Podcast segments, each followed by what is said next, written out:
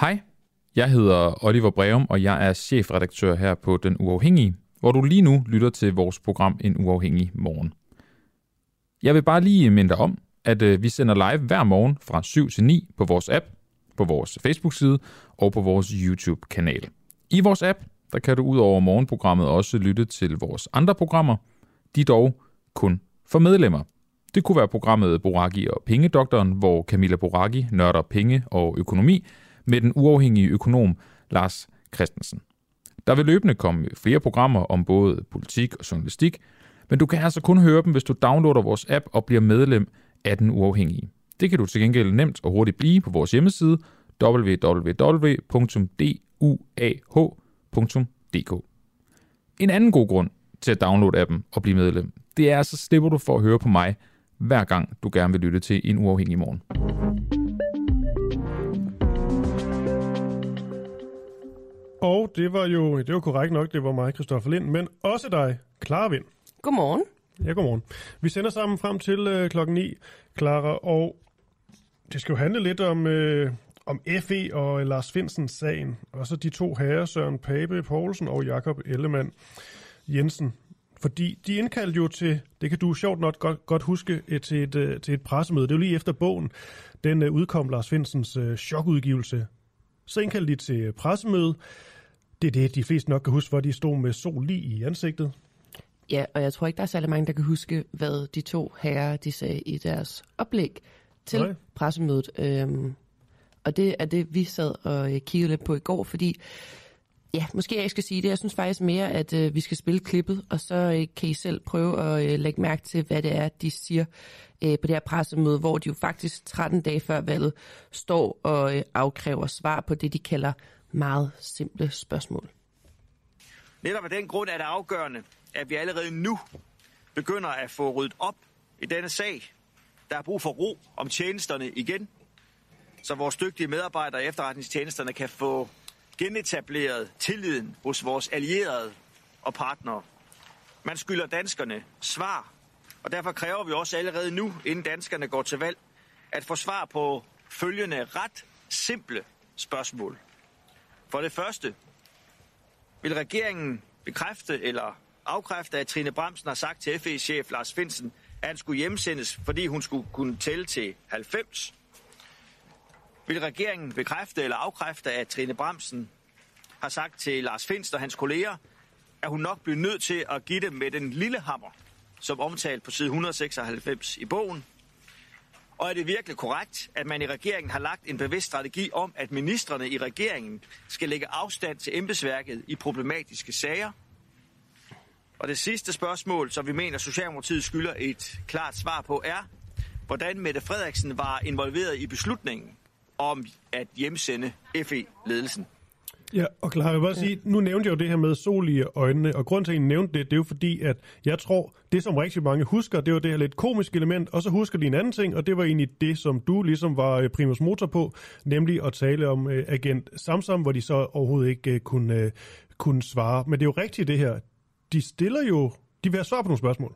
Fire simple spørgsmål, kalder ja. de dem. Og, og om de er simple, øh, får vi at vide senere, når vi snakker med Hans Jørgen Bonniksen. Men jeg synes bare, der er noget i det her øh, med, at øh, man står og øh, afkræver svar mm. og siger... Og der var faktisk også et andet klip i det her pressemøde, hvor han siger, at de kræver, at danskerne får det at vide, før de går til stemmeurnerne. Og det vil altså sige, at de har fire ret simple spørgsmål, siger han selv. Altså, har Trine Bremsen sagt det her? Hvad er Mette Frederiksens involvering? Dit og dit og dat. Og de vil simpelthen have svar på det, inden folk går til stemmeurne. Altså, de har 13 dage, ikke? Så derfor valgte jeg i går at ringe rundt til Blå Blok, fordi det var jo ikke kun Ellemann og Pape, der stod med til det her pressemøde.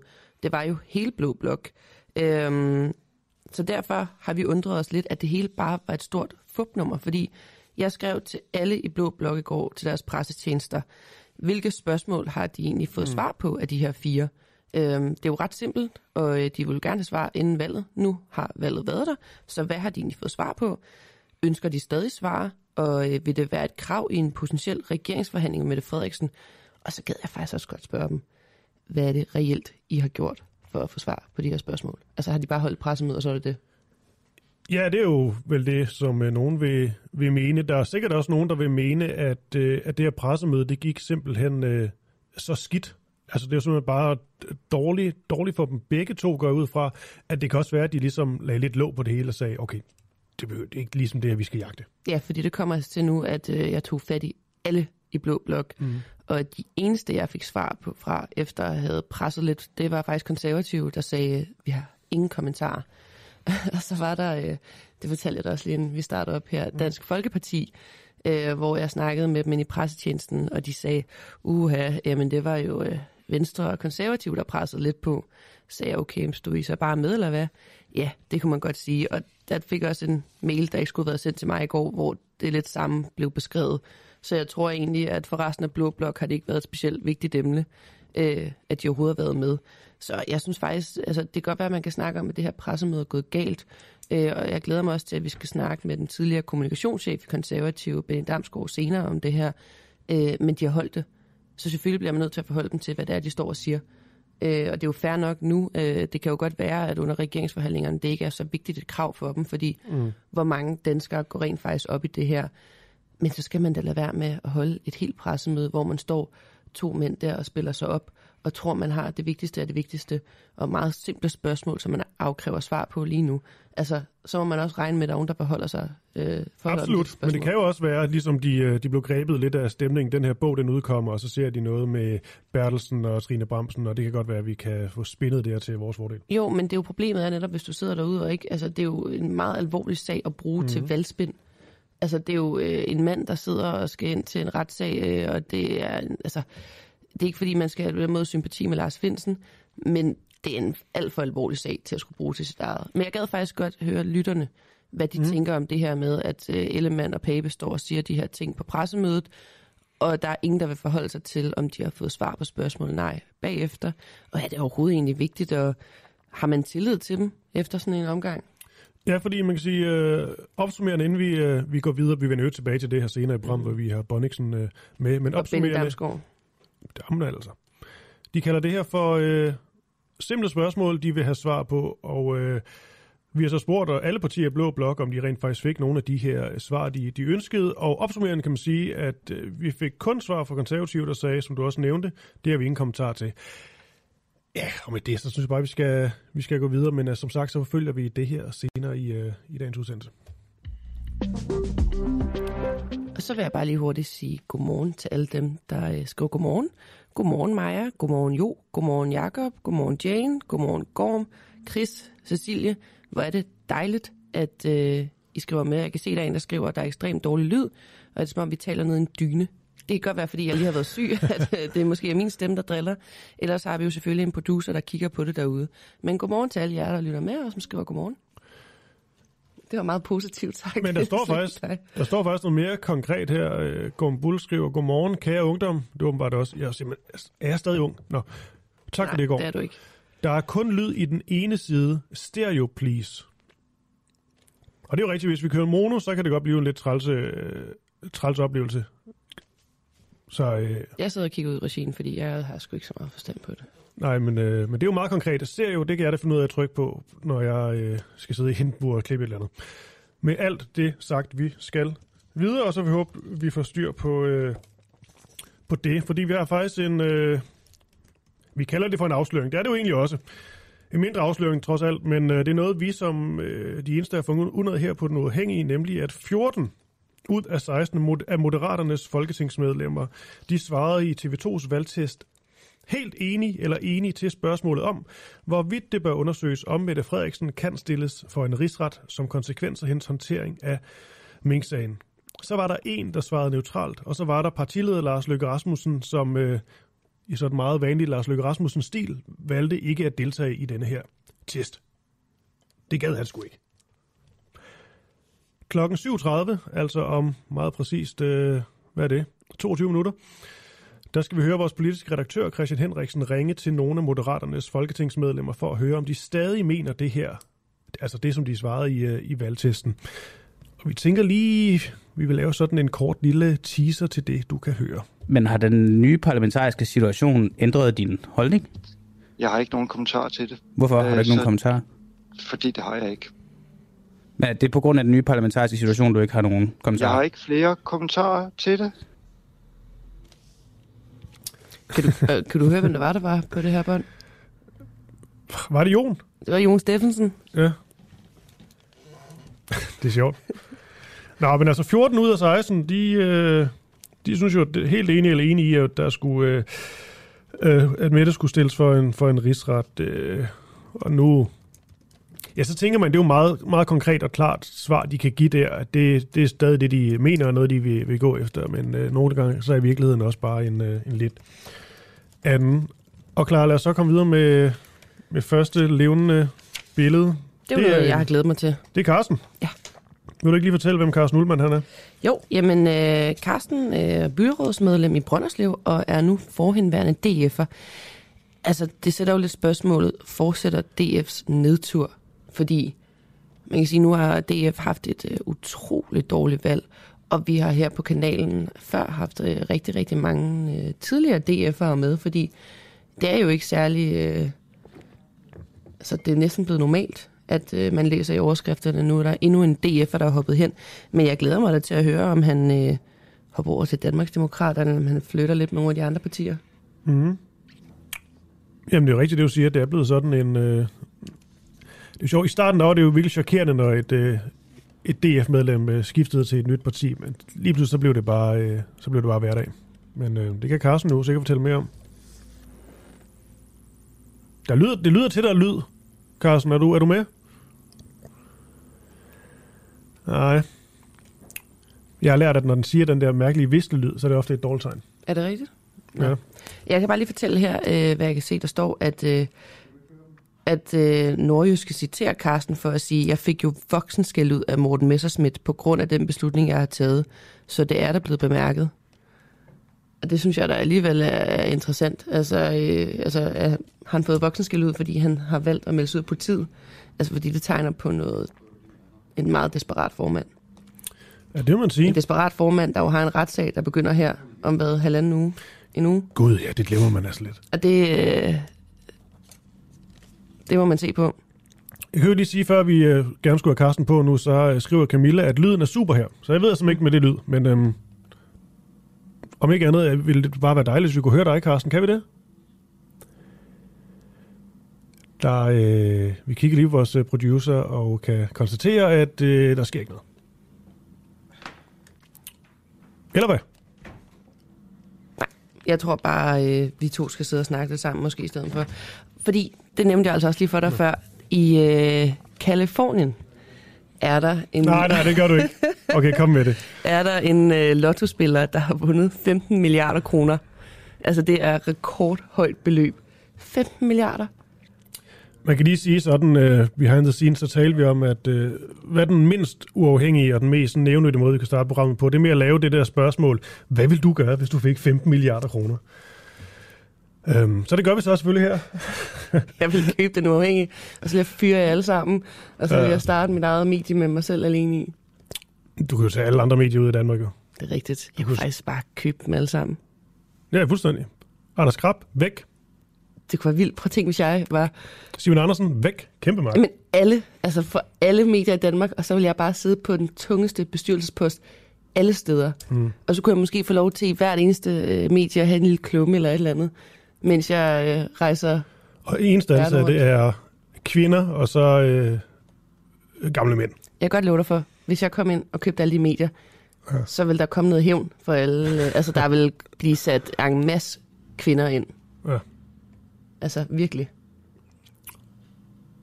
Er, er vi bare ude i, at Carsten slet ikke kom på nu? Det synes jeg er ærgerligt.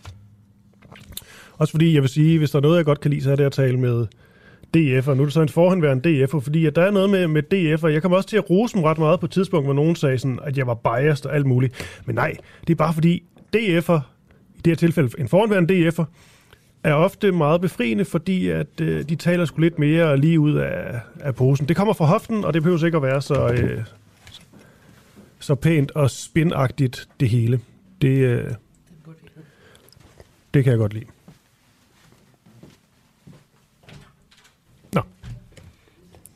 Jeg sidder bare og håber på, at der, der sker noget. Indtil da, så kan jeg da sige, at øh, Elon Musk, han sælger sine Tesla-aktier Elon Musk har solgt 19,5 millioner aktier til en værdi af tæt på, hold nu fast, 4 milliarder dollars.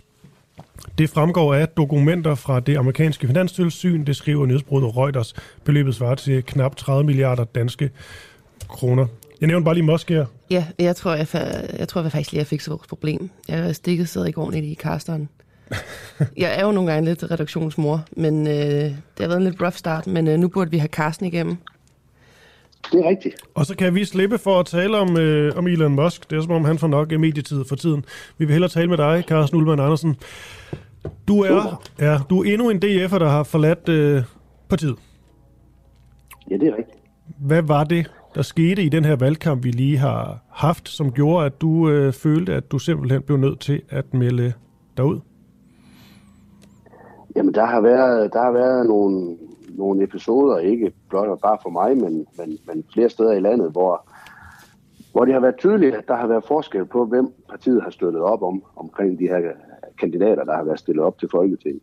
Og det mener jeg jo sådan set, det, det kunne sådan set være godt nok, hvis bare man meldte ud, at det var det, der var, der var rammen. Men, men det er flere gange blevet benægtet, at det er sådan, det er.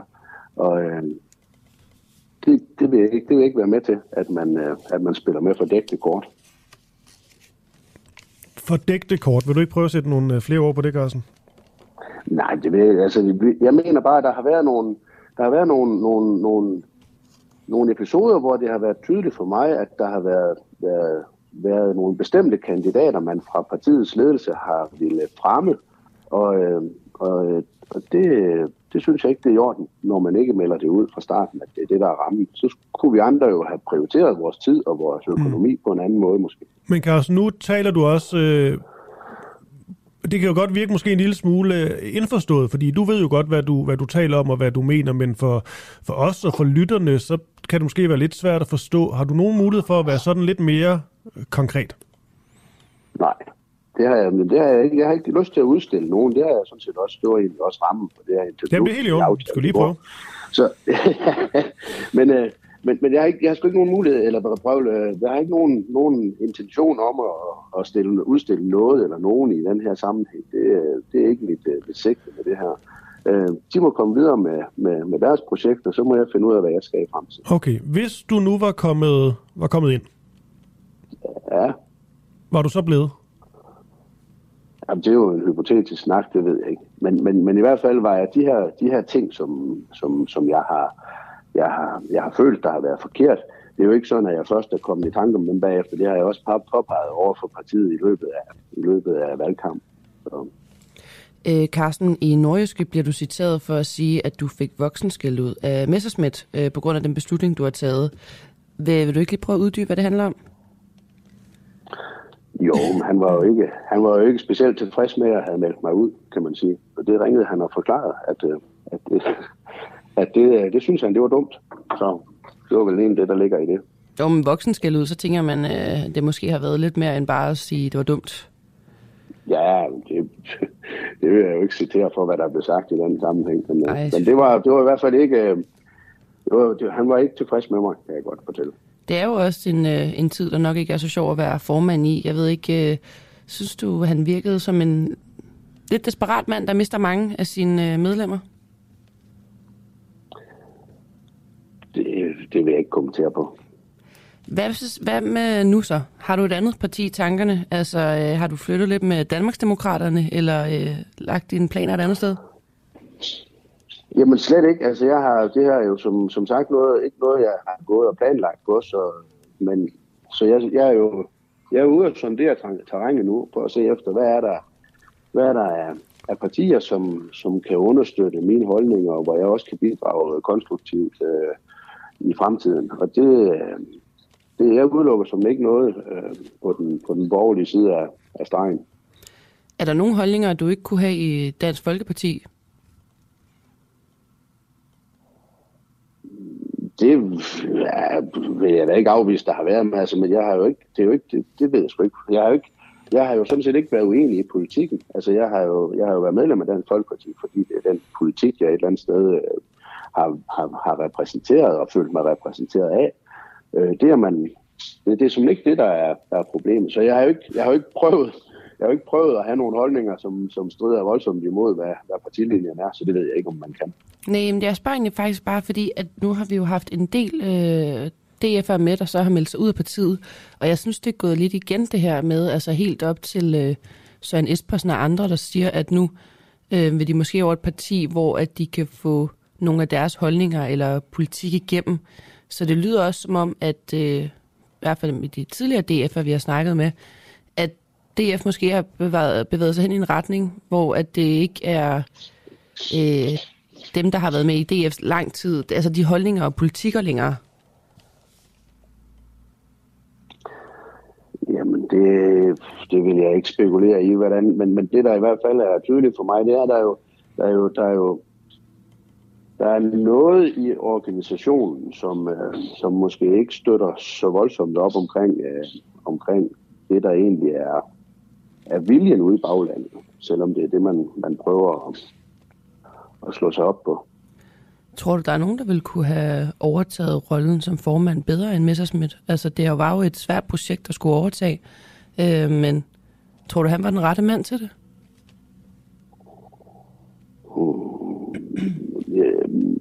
ud af, ud af hvad hedder det, det kandidatfelt, der var, så mener jeg nok, at det var, det var, det var den rigtige, der blev valgt.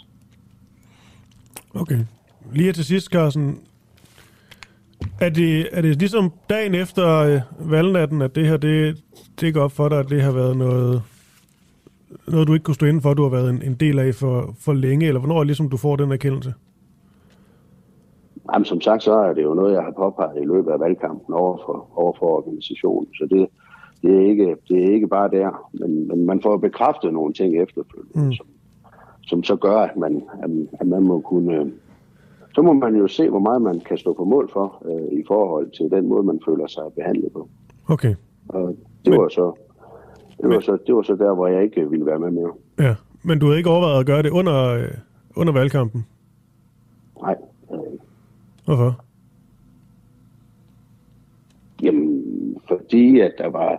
Så noget, det udvikler sig jo et eller andet sted, fra man, fra man, fra man har en oplevelse af, at der er et eller andet, der kunne være anderledes, og indtil man så øh, føler sig overbevist om, at det faktisk forholder sig sådan, til man efterfølgende får det bekræftet. Øh, der, der er jo alligevel en proces, man går igennem. Mm. Det, er jo ikke sådan, det er jo ikke sådan, man bare smider det første gang, man møder lidt øh, føler, at der er noget, noget modgang. Det er, jo, det er jo en proces, man gennemgår. Carsten, nu bruger vi da også lidt øh, et forhold til øh, som nærmest en analytiker af DF, fordi det er jo øh, selvfølgelig trist, det der sker med DF, men det er jo også utroligt spændende at finde ud af, hvad er det for nogle øh, ting, der foregår i partiet, og hvorfor er det, at det har haft så stor en nedtur. Øhm, og jeg synes bare, det her med, at du siger, at du kom med tingene, din, øh, de ting, du var utilfreds med under valget, er det hårdt at bryde igennem toppen? Altså, øh, bliver man hørt? Jamen, det følte jeg jo ikke, jeg gjorde i den her sammenhæng. Og jeg ved ikke, altså med toppen, altså der, jeg har jo talt med de konsulenter, som vi har, der er ansat til at, at drive øh, butikken. Øhm, og der er i hvert fald ikke, der har jeg jo ikke mødt forståelse for de, for de, øh, de oplevelser, jeg har haft. Øh, I hvert fald ikke i løbet af valgkampen. Mm. Jeg tror det var det, øh, uh, Carsten Ulbert Andersen, nu uh, forhenværende DF, og du holder jo lidt på, holder nogle af kortene tæt ind til kroppen, og det skal du selvfølgelig også have, have lov til. Men øh, vi skulle lige høre, jeg skal stadig lige forstå, bare lige sådan opsummerende, din sådan kritik skåret helt ind til benet. Hvad er det så præcis, der gik galt? nu, nu, nu, nu du bliver det sagt det her med analysen og sådan noget. Altså, hvis, altså jeg mener, jeg mener at man, man, har ikke, man er ikke ordentlig i kontakt med, med baglandet, og den måde, man som baglandet egentlig ønsker, det her det skal køre på. Det er vel egentlig det, der er helt grundlæggende. Det her tænker man kunne ændre på. Okay. Tak for det, Carsten. Kan du have en god dag? Ja. Tak lige måde der. Tak, tak. Hej. Ja. Hej. Hej, hej. Oh, jeg kan godt mærke, at vi kom lidt fra en uh, rough start. Jeg synes faktisk, det var lidt hårdt, det der med, at vi lige sad så lang tid, uh, uden at vide, hvad der skete med teknikken. Men nu er vi i gang. Kan du også mærke nu? Ja, ja, ja. Og øhm, til gengæld har vi også fået at vide fra lytterne nu, at lyden den er god. Uh. og tak fordi I skrev ind. Ja. Det er jo rart. I kan jo høre det, kan man sige. Nå, er det dårligt for demokratiet, at blanke stemmer er ugyldige? Rekordmange vælgere de stemte blank ved folketingsvalget i sidste uge. Jeg selv inklusiv. Også mig. Hold da op. Mere, Nå, mere end 47.000 danskere har undladt at sætte et kryds, da de stod nede i stemmeboksen. Det er ikke blot en markant stigning fra seneste folketingsvalg, men også en rekord i nyere tid. Og det er altså en historie, vi her på Nuhængig synes er gået sådan lidt under radaren. Derfor så spurgte vores kollega, det er ham, der hedder Christoffer Poulsen, valgforsker Rune Stubager, hvad forklaringerne de kan være. Jeg kan pege på to øh, mulige forklaringer. Øh, den ene kan være, at det kan være noget, der falder sammen med, øh, eller en parallel til, til den udvikling, vi i hvert fald ifølge nogle øh, meningsmålingsbyråerne så mod slutningen af valgkampen, hvor der var en stigning i andelen af vælgere, der var i tvivl, øh, hvilket er det modsatte af, hvad man normalt ser mod slutningen af valgkampen. Øh, og det kunne være udtryk for, at vælgerne simpelthen havde svære ved at finde ud af, hvor krydset skulle sættes. Der var øh, jo 14 øh, partier på stemmesedlen, tre af dem var helt nye, og i øvrigt så øh, førte centrale partier jo også valgkamp på øh, og i virkeligheden udviske forskellene imellem hinanden, fordi de gerne vil have øh, den her regering, øh, brede regering, øh, ind over midten. Øh, og, og det er jo ikke noget, som gør det nemmere for vælgerne at skille partierne fra hinanden. Nogle vælgere Øh, Øh, stemmer formentlig også mere ud fra, hvilken retning de gerne vil trække politikken i, øh, en, en sådan den helt specifikke, lige præcise politiske position, de gerne vil frem til. Øh, og, og det kan blive sværere i den situation. Så det er en mulighed, at, at der kan, det kan være sådan en, øh, en øget tvivl, øh, der ligger bag. En anden øh, kan jo være, at øh, det sådan set er vælgere, der vil vise deres støtte til demokratiet, men i øvrigt ikke øh, synes, at øh, nogle af de partier, der var på stemmesedlen, øh, var noget for dem. Øh, så, så man kan sige øh, en form for fravalg af de opstillede partier, øh, men ikke fravalg af demokratiet, og det viser man så ved at møde op og, og stemme blankt. Er det et udtryk for et problem for, øh, for demokratiet, at blanke stemmer så regnes for ugyldige, når nu så mange stemmer blankt? Nej, det gør de jo ikke. Altså, du kan slå op øh, også nu på Danmarks Statistiks hjemmeside, og så kan du se øh, under de ugyldige stemmer, og der skældner de mellem blanke og andre ugyldige. Øh, så du kan se, øh, hvor mange der falder i de øh, to kategorier.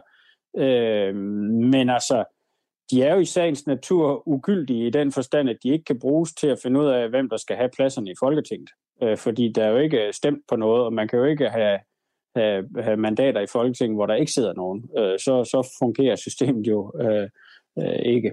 Øh, så, så på den façon er de jo ugyldige i forhold til at finde ud af, hvem der skal sidde i Folketinget. Øh, men derudover indeholder de jo så måske en eller anden form for budskab. Problemet er jo, at i forvejen er det at stemme på et parti jo øh, sådan set et relativt stumt instrument øh, for vælgerne, fordi mm, partier står jo for mange politiske standpunkter og sager og, og måder at gøre tingene på. Øh, og man kan jo ikke vide præcis, om vælgerne er enige lige i det, det hele. Øh, så derfor øh, er det at fortolke valgresultater i, allerede for dem, der stemmer på et parti, jo øh, noget, som øh, øh, kan være vanskeligt. Og det synes jeg kun er endnu vanskeligere, når vi ser på øh, de blanke stemmer, fordi øh, der ved vi slet ikke, hvad det er udtryk for. Nej, men bør man kigge på det for eksempel, lad os sige, hvis der nu til næste folketingsvalg er op mod 100.000, der, der vælger at stemme blankt, bør man så ligesom kigge ind i, hvad, hvad det kan skyldes, og hvorfor de gør det, vælgerne? Øh, jo, det kunne godt være, at øh, vi kommer til det fra forskningsside den her gang og forsøge på det. Problemet er, at, at selvom det jo er i absolutte tal ganske mange mennesker, så er det ikke særlig mange respondenter i de undersøgelser, vi laver. Altså, vi er jo nede i 1,2 procent af de afgivende stemmer, så det er en meget lille gruppe. Øh, og, øh, og de er bare svære at undersøge, fordi at der vil være meget få af dem i de undersøgelser, vi kommer til at lave. Og derfor vil de resultater, vi kan komme frem til, være øh, ret usikre. Øh, også fordi, at det må formodes, at en del af dem måske øh, ikke synes, at det er så sjovt at være med til sådan nogle undersøgelser, som dem vi laver, fordi øh, hvis ikke de går så særlig meget op i, i politik, jamen, så kan det være lidt en, en, en hård omgang at komme igennem sådan en undersøgelse. Men vi må se, hvad vi kan øh, finde frem til. Øh, det er da i hvert fald interessant, at der er sket den her fordobling den her gang, øh, og, og så må vi se, om vi overhovedet har øh, datamateriale til at sige noget, øh, der giver øh, mening. Vi stiller jo spørgsmålet om, hvorvidt det er øh, dårligt for demokratiet, at øh, blanke stemmer de er ugyldige. Anledning er jo, som også kunne her, at rekordmange vælgere stemte blank ved folketingsvalget i sidste uge. Nu skal vi tale med Thomas Gyldborg. Han er stifter af synlige blanke stemmer. Hvordan øh, har du det egentlig med, hvis din blanke stemme er ugyldig? Jamen, jeg synes ikke, jeg synes ikke, den er ugyldig. Fordi man kommer med i øh, statistikken, man gør sin, øh, sin borgerpligt, og man øh, står op for demokratiet, sådan for at øh, svinge det lidt op. Men, men jeg synes jo ikke, den er ugyldig ellers. Jeg kan ikke rigtig se, hvordan den ellers skulle bruges, egentlig. Mm. Havde du et parti, du gerne ville stemme på, eller øh, var du helt klar over, at du gerne ville stemme blankt? Jeg var faktisk tættere på rent faktisk at stemme et, øh, et parti end øh, normalvis. Jeg plejer egentlig bare at være meget konsekvent i at stemme blankt. Det synes jeg er meget rart som journalist egentlig.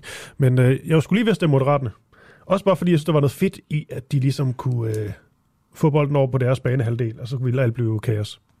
Så jeg var lidt skuffet, da den gik fra 86 til 87 til rød blok. Det kunne have været dig. Det kunne faktisk have Men det kunne det jo heller ikke. Men det er jo så, hvad det er. Nå, er Thomas med nu? Det kan jeg love dig for. Ja. Godmorgen, godmorgen, godmorgen. Godmorgen. De her blanke stemmer, de er jo synlige i, øh, i statistikkerne. Altså, de, øh, de tæller jo med, så det er jo ikke bare sådan øh, som at sidde på, øh, på sofaen. Men hvad gør ifølge dig alligevel, at de ikke er synlige? Jamen, det er jo ikke synligt i forhold til, at folk de stemmer blank for, at der ikke skal være en stemme. Men det, det er jo ikke repræsenteret i bogen. Der står i grundloven, at der skal være op til 179 plads af Folketinget. Det vil sige, at der er jo ikke noget til hinder for, at der rent faktisk er mindre. Så hvis der var, der var stemmer nok til, at et, et, øh, et, mandat skulle stå blank, så kunne der jo godt være 177-178 blanke stemmer. Der er jo måske ikke blanke stemmer, ikke blanke stemmer. Altså repræsenterede mandater. Og så vil der være to, en til to pladser, der står blank. Okay, jeg skal bare lige forstå, de her 47.000 øh, danskere, som så undlod at sætte et, øh, et kryds, da de stod nede i stemmeboksen ved det her valg, det er jo, øh, ja, det er jo mange danskere, må man nok sige. Men hvad er det helt sådan konkret, du mener, at de stemmer, de skulle være, lad os sige, være gået til? De skulle være gået til, at der, at der stod to stole tomme i, i Folketinget. Så der ikke blev stemt hverken for eller mod noget som helst. For det er en blank stemme reelt er, det er ikke stemt for eller mod noget som helst. Og, og det er jo man tager. Ligesom, ligesom, øh... Men er det ikke sådan mere på et, øh, det kan jeg jo godt se på sådan et, øh, det ved jeg ikke, symbolsniveau. Men hvad vil, det, øh, hvad vil det ændre på overhovedet, hvis der stod to blanke eller tomme stole? Altså, det to vil ikke ændre på så meget, men hvis nu rent faktisk kun havde fået tre, som der, hvis selv det ugyldige med os ville have nået, så ville det rent faktisk have haft, øh, kunne have haft stemmelighed i, øh, imellem blokken, og specielt ved det her valg. Og så vil der rent faktisk blive mere krav om at få lavet bedre politik for flertallet af danskerne, frem for at det kun var en, en, en, øh, en lille del af det, der, der blev lavet uh, politik for. Okay. Er det så også din pointe, at hvis man måske fik, øh, groft sagt, noget mere ud af det, og stemme blankt, og måske også ville være flere, der stemme blankt? Ja, helt sikkert.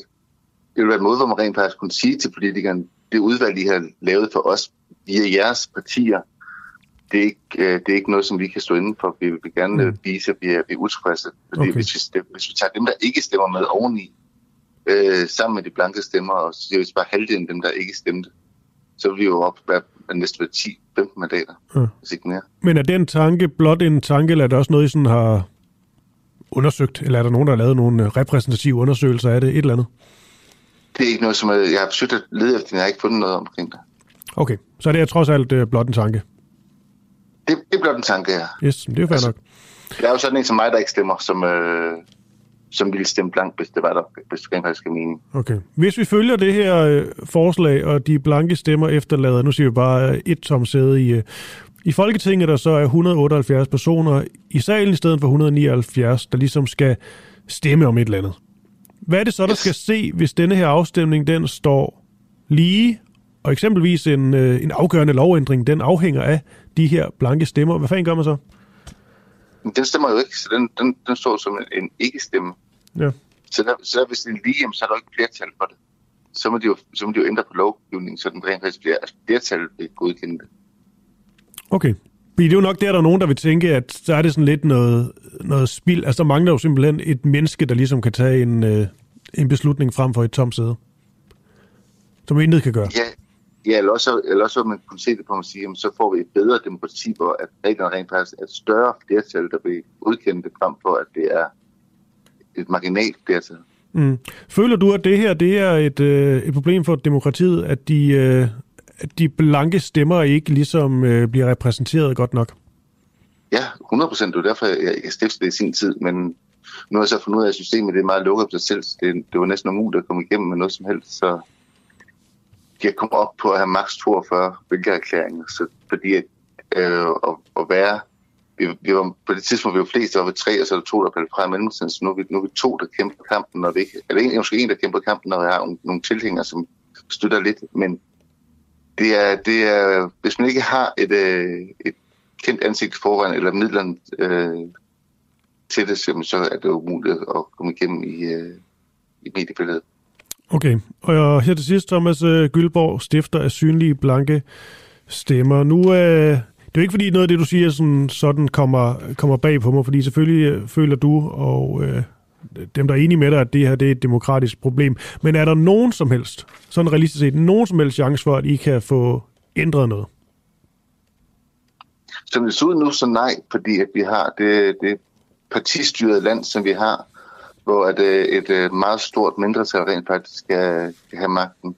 Så sørger systemet for at, at passe på sig selv, så vi på den måde ikke rigtig har noget at gøre, som ikke er i parti.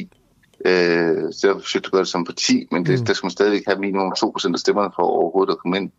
Så, selv, så der er masser af ting, vi kan komme ind på, der mangler demokrati øh, i Danmark. For eksempel spærregrænsen, hvor jeg siger, selvom mm. der var nok stemmer til det var et mandat til det grønne, så får det ikke mandat. Hvorfor skal de stemmer smides ud? Ja. Men altså, øh, nej til det spørgsmål, trods alt. Okay. Thomas øh, Gyldborg, stifter af Synlige Blanke Stemmer. Tak fordi du, øh, du var med og give øh, dit besøg med her. Velkommen. God dag. God dag. Ja. Og så skal vi jo videre til noget, vi også snakkede om tidligere i morges. Øhm, netop, at øh, vi her til morgen kan afsløre, at 14 ud af 16 øh, Moderaternes folketingsmedlemmer i TV2's valgtest svarede helt enige eller enige til spørgsmålet om, hvorvidt det bør undersøges, om Mette Frederiksen skal stilles for en rigsret. Hold op for en rigsret som konsekvens af hendes håndtering af Mink-sagen.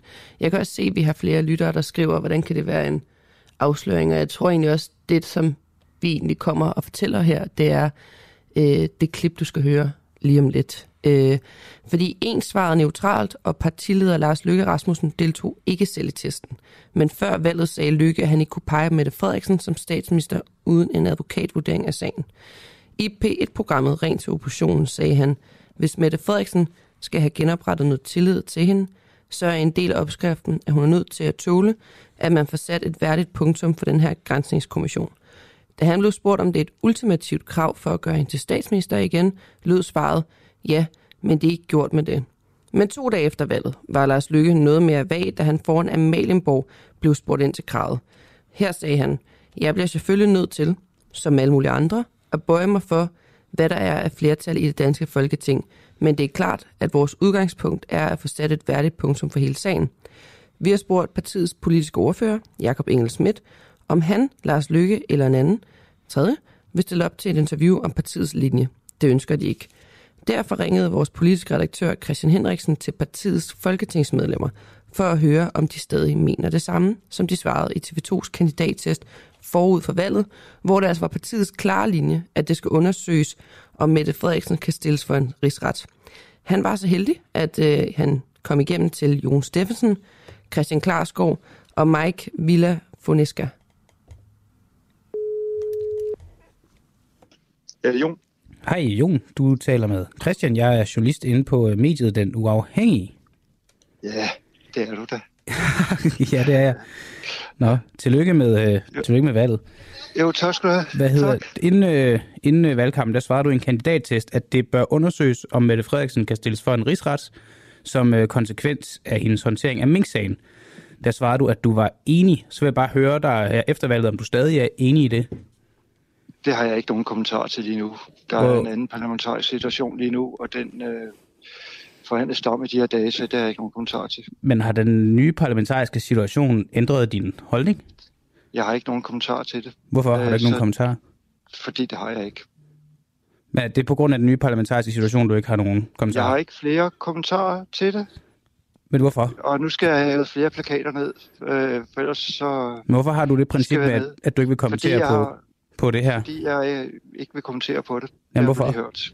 Ja, ja, men jeg, jeg er bare nysgerrig på, at, hvorfor. øh, Jeg står lige midt i noget andet, øh, og det Okay. kræver en længere redegørelse. Øh, og Om det er nu også står jeg på en trappestige, så derfor så må du have vores skyld.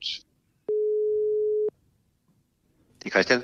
Hej Christian, du taler med. Ja, det er også Christian. Det drejer sig om, øh, at du øh, i en øh, kandidattest øh, for inden valget har øh, svaret, at du var helt enig i, at det bør undersøges, om Mette Frederiksen kan stilles for en rigsret som konsekvens af en håndtering af Mink-sagen. Og der er bare nysgerrig på, om du stadig er helt enig i det. Jamen, det er, jo, det er jeg jo helt sikkert enig i, men det er jo ikke noget, der sorterer under mig på nuværende tidspunkt, når man er midt i nogle forhandlinger. Så, øh, så jeg tror, du skal trin længere op i stigen og snakke med Lars. Ja, og men han er ikke lige så nem at få i tale omkring det her, og øh, når Nej, men der er det så er andre, der er- lykkes er med, så bliver det lidt vævende. Ja, men, Men jeg- øh, men det du er er vi enig? andre heller ikke. Altså, vores udgangspunkt er stadig det samme, men- mere kan jeg jo ikke sige. Hvad er udgangspunktet? Det har jeg lige svaret på. At I synes, hun bør undersøges? Nu, nu, spurgte, nu spurgte du mig, og så svarede jeg dig. Ja, så at siger du- det, fungerer, det fungerer på et meget højere plan lige nu, end jeg kan, end jeg kan tage nogen stilling til. Men jeg, men jeg mener stadigvæk, at vores udgangspunkt er, som vi gik til valg på. Og hvad er udgangspunktet, spørger jeg så om? Det du lige spurgte mig om. Nu, skal, du ikke, nu skal du ikke forsøge at, at dreje noget her. Nej, for, jamen, det er derfor, jeg spørger. Fordi jeg kunne ja. da nemt nok sige, hvad jeg tænkte, der var jeres udgangspunkt, men nu giver jeg dig muligheden for selv at sige det. Jamen, hvad var det, du spurgte mig om? Jeg Ikke, spørger, skal om det bør undersøges, om Mette Frederiksen kan stilles for en rigsret som konsekvens af hendes håndtering af Mink-sagen. Og der siger du, som jeg forstår det, at jeres udgangspunkt er det samme som før valget, og før valget var jeres udgangspunkt, at ja, det bør undersøges. Ja, det sagde jeg til dig. Så du okay. havde egentlig sådan set fået svar. Ja, Og ja. så sagde jeg videre til dig, som du nok bliver nødt til at tage med også, at det er jo sådan set lige meget i og med, at der foregår nogle forhandlinger lige nu, som vi ikke er en del af, Mm. mm. os almindelige folketingsmedlemmer. Det er, det er fra toppen af, det bliver, bliver håndteret. Ja, det er det. Så der har vi ingen indflydelse overhovedet. Hej Mike. Hej Mike, du taler med Christian. Jeg er journalist på mediet Den Uafhængige. Ja. Det bør undersøges, om Mette Frederiksen kan stilles for en rigsret som konsekvens af hendes håndtering af Mink-sagen. Til det der svarede du, at du var enig. Så vil jeg bare høre nu, om du stadigvæk er enig i, at det bør undersøges. Jamen, altså, jeg har ikke nogen kommentar til det, så længe der, der, der er i gang med for, forhandlinger lige nu, Christian, øh, og de foregår nu her, ikke? Øhm, Hvordan, kan, hvordan kan det være, at du ikke har øh, nogen kommentar øh, på grund af det? Jamen, jeg synes, du skal tage pænt imod at sige, at jeg, bare, jeg har ikke nogen kommentar lige nu, fordi Er det- der er forhandlinger, der foregår, ikke? Er det noget, du har fået at vide øh, oppefra i partiet? Jamen, som jeg siger, så har jeg ikke nogen kommentar, så længe der er forhandlinger, der foregår. Okay. Mm. Nå, men det er så... Det er jo så det, det det, det, du svarer. Men, men må jeg, jeg bare lige spørge igen, om det der med, at du ikke har nogen kommentar, er det sådan et princip for hele partiet og linjen, eller er det bare et valg, du har truffet? Det, jeg har ikke nogen kommentar lige. Okay, Jeg sidder i et tog det er fint. på, på, på, på vej hjem for... Hvis nu, hvis nu at øh, vi så siger, at Lars Lykke, han, øh, han vælger at, øh, at, at, at skrotte den her plan om en undersøgelse, vil du så være ærgerlig, når nu du har svaret, at du egentlig ønskede en undersøgelse? Jamen, jeg har ikke nogen kommentarer, som sagt, så længe at forhandlingerne de foregår lige nu, øh, Christian. Og jeg spørger bare ind til din egen øh, holdning, ikke partiets linje. Ja, men, men jeg, har, jeg har stadig, om, om det er partiets eller min, min egen personlige holdning, så har jeg ikke nogen, nogen uh, kommentarer til længe, at uh, forhandlingerne de foregår. Og stor tak til øh, vores politiske redaktør Christian Henriksen, og selvfølgelig også tak til øh, dem fra Moderaterne, som, øh, som stillede op, selvom de måske ikke øh, svarede så, øh, så meget. Jeg elsker, det fik jeg lige skrevet ned, fordi det var også et skønt citat, øh, Jon Steffensen, der ikke vil svare, fordi, citat, jeg står lige midt i noget andet. Fair nok, okay, så kan du ikke sige noget. Du, du nævnte også, Lars, lidt ligesom når folk siger, øh, de er lige på vej ind til et møde. Hvorfor tager man så telefonen? Hvorfor tager man telefonen lige på vej ind til et møde? Nå, nu skal vi tale med Trine Maria Ilsø. Hun er retskorrespondent på, øh, på DR, og øh, vi er altid glade for at have Trine Maria Ilsø med, og det er en ret så seriøs sag, vi skal, øh, vi skal tale om, øh, om her. Godmorgen, Trine. Godmorgen. Øhm, vi skal jo tale om øh, sagen i Holbæk, om den øh, 37-årige dræbte gravide kvinde. Og vil du ikke lige for alle, der har levet under en sten de seneste dage, fortælle, hvad er det egentlig, øh, den handler om? Jo, det er jo en 37 kvinde, som arbejder på et plejecenter i Holbæk, og da hun så forlader sit arbejde, så sætter hun sig ud i sin lille blå bil, øhm, og så kommer der en gerningsmand hen, øh, hiver hende ud, øh, stikker hende på arme, ben, krop, skal halsen over på hende. Øhm, gerningsmanden flygter. Øh, der er en anden kollega, en af, af kvindens kolleger, der forsøger at hjælpe hende. Øh, de får holdt hende i live, til hun kommer på hospitalet, hvor man så får i første omgang reddet barnet. Kvinden afgår ved døden, øh, og så nogle dage efter, altså i går eftermiddags, øh, så dør barnet. Øh, og i mellemtiden så er der så også blevet anholdt to personer. En, øh, en 24-årig mand, som kun har været i Danmark i meget, meget kort tid, og så en, øh, en 33-årig kvinde, som blev anholdt i går. Ved I, hvilken relation de har til øh, offeret? Mm, ja, yeah. hmm. og når jeg er sådan lidt, så er det fordi, at øh, de to personer, der er blevet anholdt, øh, den ene han blev anholdt på Center Sandholm i forgårs, og kvinden hun blev anholdt i går morges øh, klokken 9. Øh, der er blevet nedlagt et navneforbud. Og navneforbud, det betyder også, at vi heller ikke må identificere dem. Det er også det, der hedder et identifikationsforbud. Det vil sige, de indbyrdes relationer, særligt som Øh, den ene, den er vi ikke helt sikre på rigtigt, men den anden relation, den kan vi ikke rigtig oplyse om, fordi øh, ja, det må vi ikke så overtræde ved navneforbud. Øh, så der, øh, det, altså, det vil vi jo forsøge at få lavet om, men, men det, der går øh, realistisk set nok øh, fire ugers tid, før vi overhovedet må fortælle om, hvad relationerne er. Jeg kan jo se øh, især på øh, Facebook i mange øh, muslimske mm. grupper, at der er nogen, der skriver, at de øh, altså, øh, ved, at det nærmest er æresdrab, at det er noget, alle taler om, øh, og det er der jo ikke nogen... Øh, det er der jo nogen, der ved, om det er eller ikke er, men der er jo mange, der sidder og ikke ved noget om den her sag. Men jeg kan se, at det er jo et rygte, der går øh, vidt og bredt i egnene. Altså nu har du også været i, i Holbæk og i området. Er det noget, man kan mærke, at folk taler om? Det kan man. Altså, det er der slet ingen tvivl om. Øh, og det, det der er, det er, at jeg tror i hvert fald, det, det er det eneste, jeg kan sige, det er, at altså, jeg tror, man skal... For første så vil jeg bare lige sige, at politiet er stadig i gang med at efterforske den her sag. Ikke? Og, og de alle tre jo, de er jo fra, fra øh, altså afghanske statsborgere, øh, både den dræbte og de to, der er anholdte. Men øh, jeg vil faktisk lige have et klag for at sige, at den, jeg tror faktisk lige, man skal passe på med at konkludere så håndfast med det samme. Mm. Fordi at selvom jeg ikke må fortælle, hvad det er, så er der bare også indikationer øh, i sagen om, at det kan være noget andet.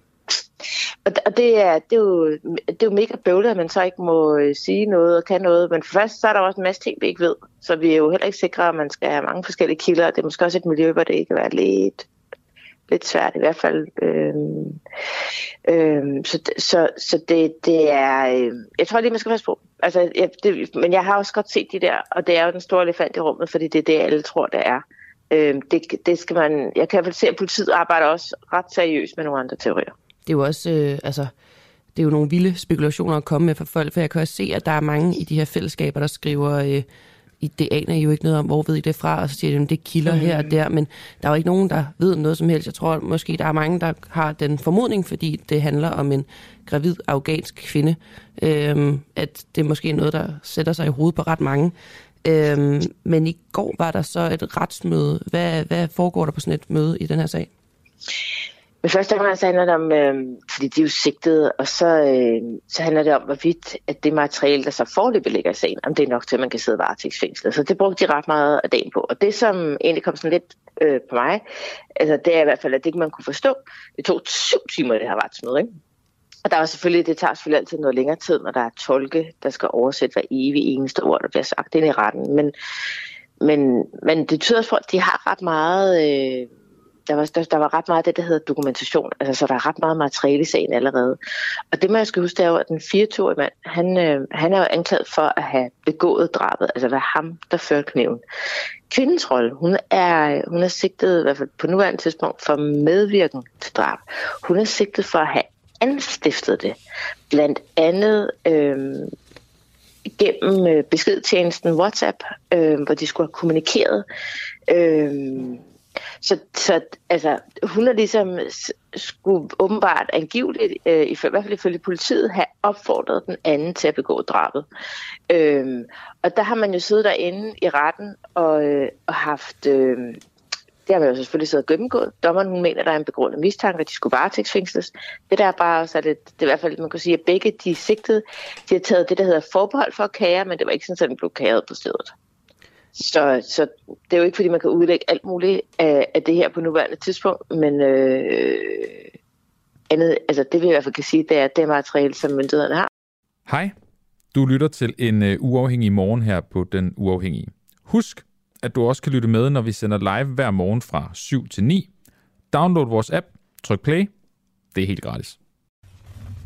Jeg tror, vi er tilbage her. Goddag. Jeg tror, vi er tilbage her. Det, øh, jeg tror, det er godt, at der, er nogen, der ikke var nogen, der så, hvordan øh, vi lige reagerede, der skete. Der var simpelthen det, at vores øh, kaster lige brændte sammen og gik ud midt i et interview. Øhm, du ser... Du Nej, nej, det, det, det, at det, sige, om du sidder bare og kigger. det var fordi, der var noget ekko, men det var fordi, du havde sat uh, din Jamen, det er fordi, det skulle til. høre. Nå, det var fordi- ellers rigtig ærgerligt, fordi vi blev kottet midt i øh, interviewet med Trine Marie Ilsø, der var retskorrespondent på DR. Et, et, interview, som jeg faktisk havde rigtig mange spørgsmål til. Ja, men vi nåede også at tale øh, godt med hende, og øh, øh, om ikke andet kan vi jo have hende med igen i, øh, i morgen, hvis det er. Og øh, måske. Vi skal selvfølgelig spørge hende først, men øh, ja, hun sagde jo ligesom, at øh, hun talte med dig om, at der er ligesom en, måske, mulig øh, forklaring, nogle rygter, der går på, hvad der er sket, hvad der er årsagen til det her frygtelige øh, mor, men måske så er der sandheden helt anden, der bliver arbejdet med helt andre teorier.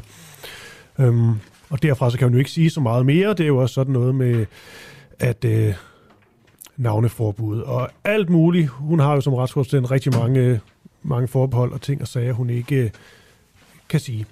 Men øh, det, hun sagde og måtte sige, var i hvert fald øh, interessant i den her frygtelige sag. Men øh, det er ikke det, det skal handle om øh, den sidste time her i en øh, uafhængig morgen. Noget af det, det skal handle om, det er FE-sagen. Ja, det Og, er øh, jo en uh, sag, vi ikke øh, kan stoppe med at beskæftige os med. Og øhm, vi har valgt at undersøge, altså det store spørgsmål er jo lidt, var Blå Bloks Finsen pressemøde et stort fupnummer?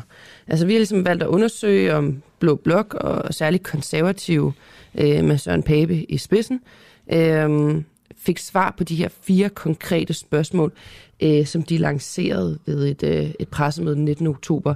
Et pressemøde, som kom til at handle om alt andet, end det skulle. Men jeg tror, at øh, jeg synes lige, man skal lytte til efter, hvad det var, de sagde i deres oplæg. Og så øh, har vi en kilde på bagefter. Så spil du. Bare Ja, det er Hans Jørgen Bonningsen, vi har på lige om et øjeblik. Øh, altid en god mand.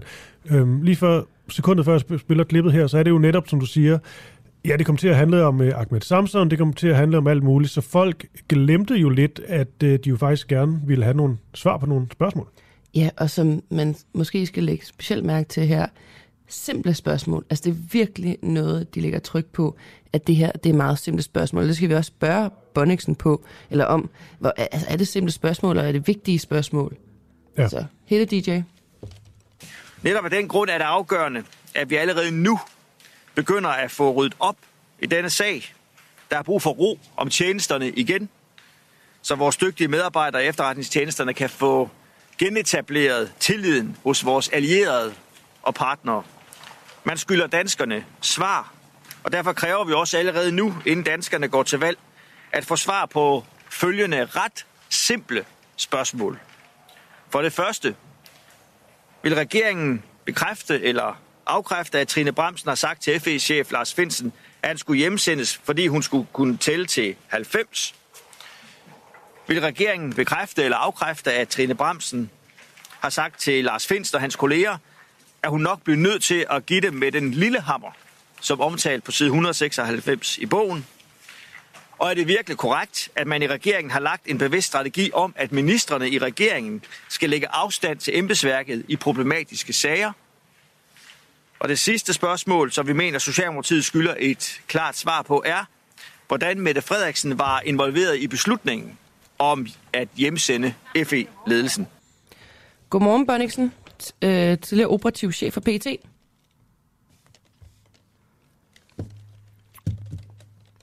Du, du ved godt, at jeg faktisk begynder at...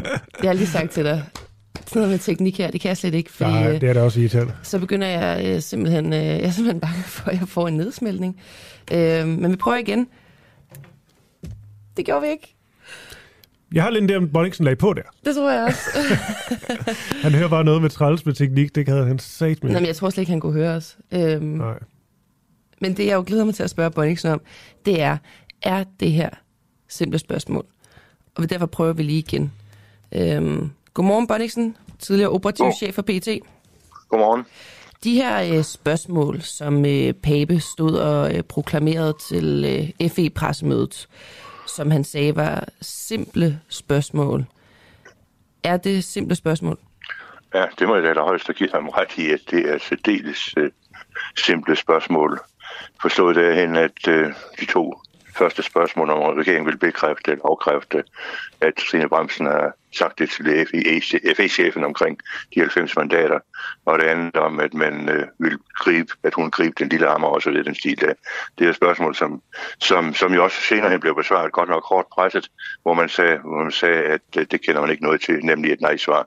Altså jeg må nok erkende, at øh, det er udtryk for, at det her det er brugt i en valgkamp, og baseret på ja, de udtalelser, som faktisk øh, blev beskrevet i, i Lars Svendsens bog om spionchefen, og derunder lå, lå det en række, række så at sige, indicier for, at det i sagen her er, er så at sige udøvet magtmisbrug, eller i hvert fald en elendig uh, sagsbehandling. Og så bruger man selvfølgelig det i, i selve, i selve uh, valgkampen, men, men jeg må nok erkende, at det er ikke særlig velgennemtænkt, og det er ikke særlig klogt.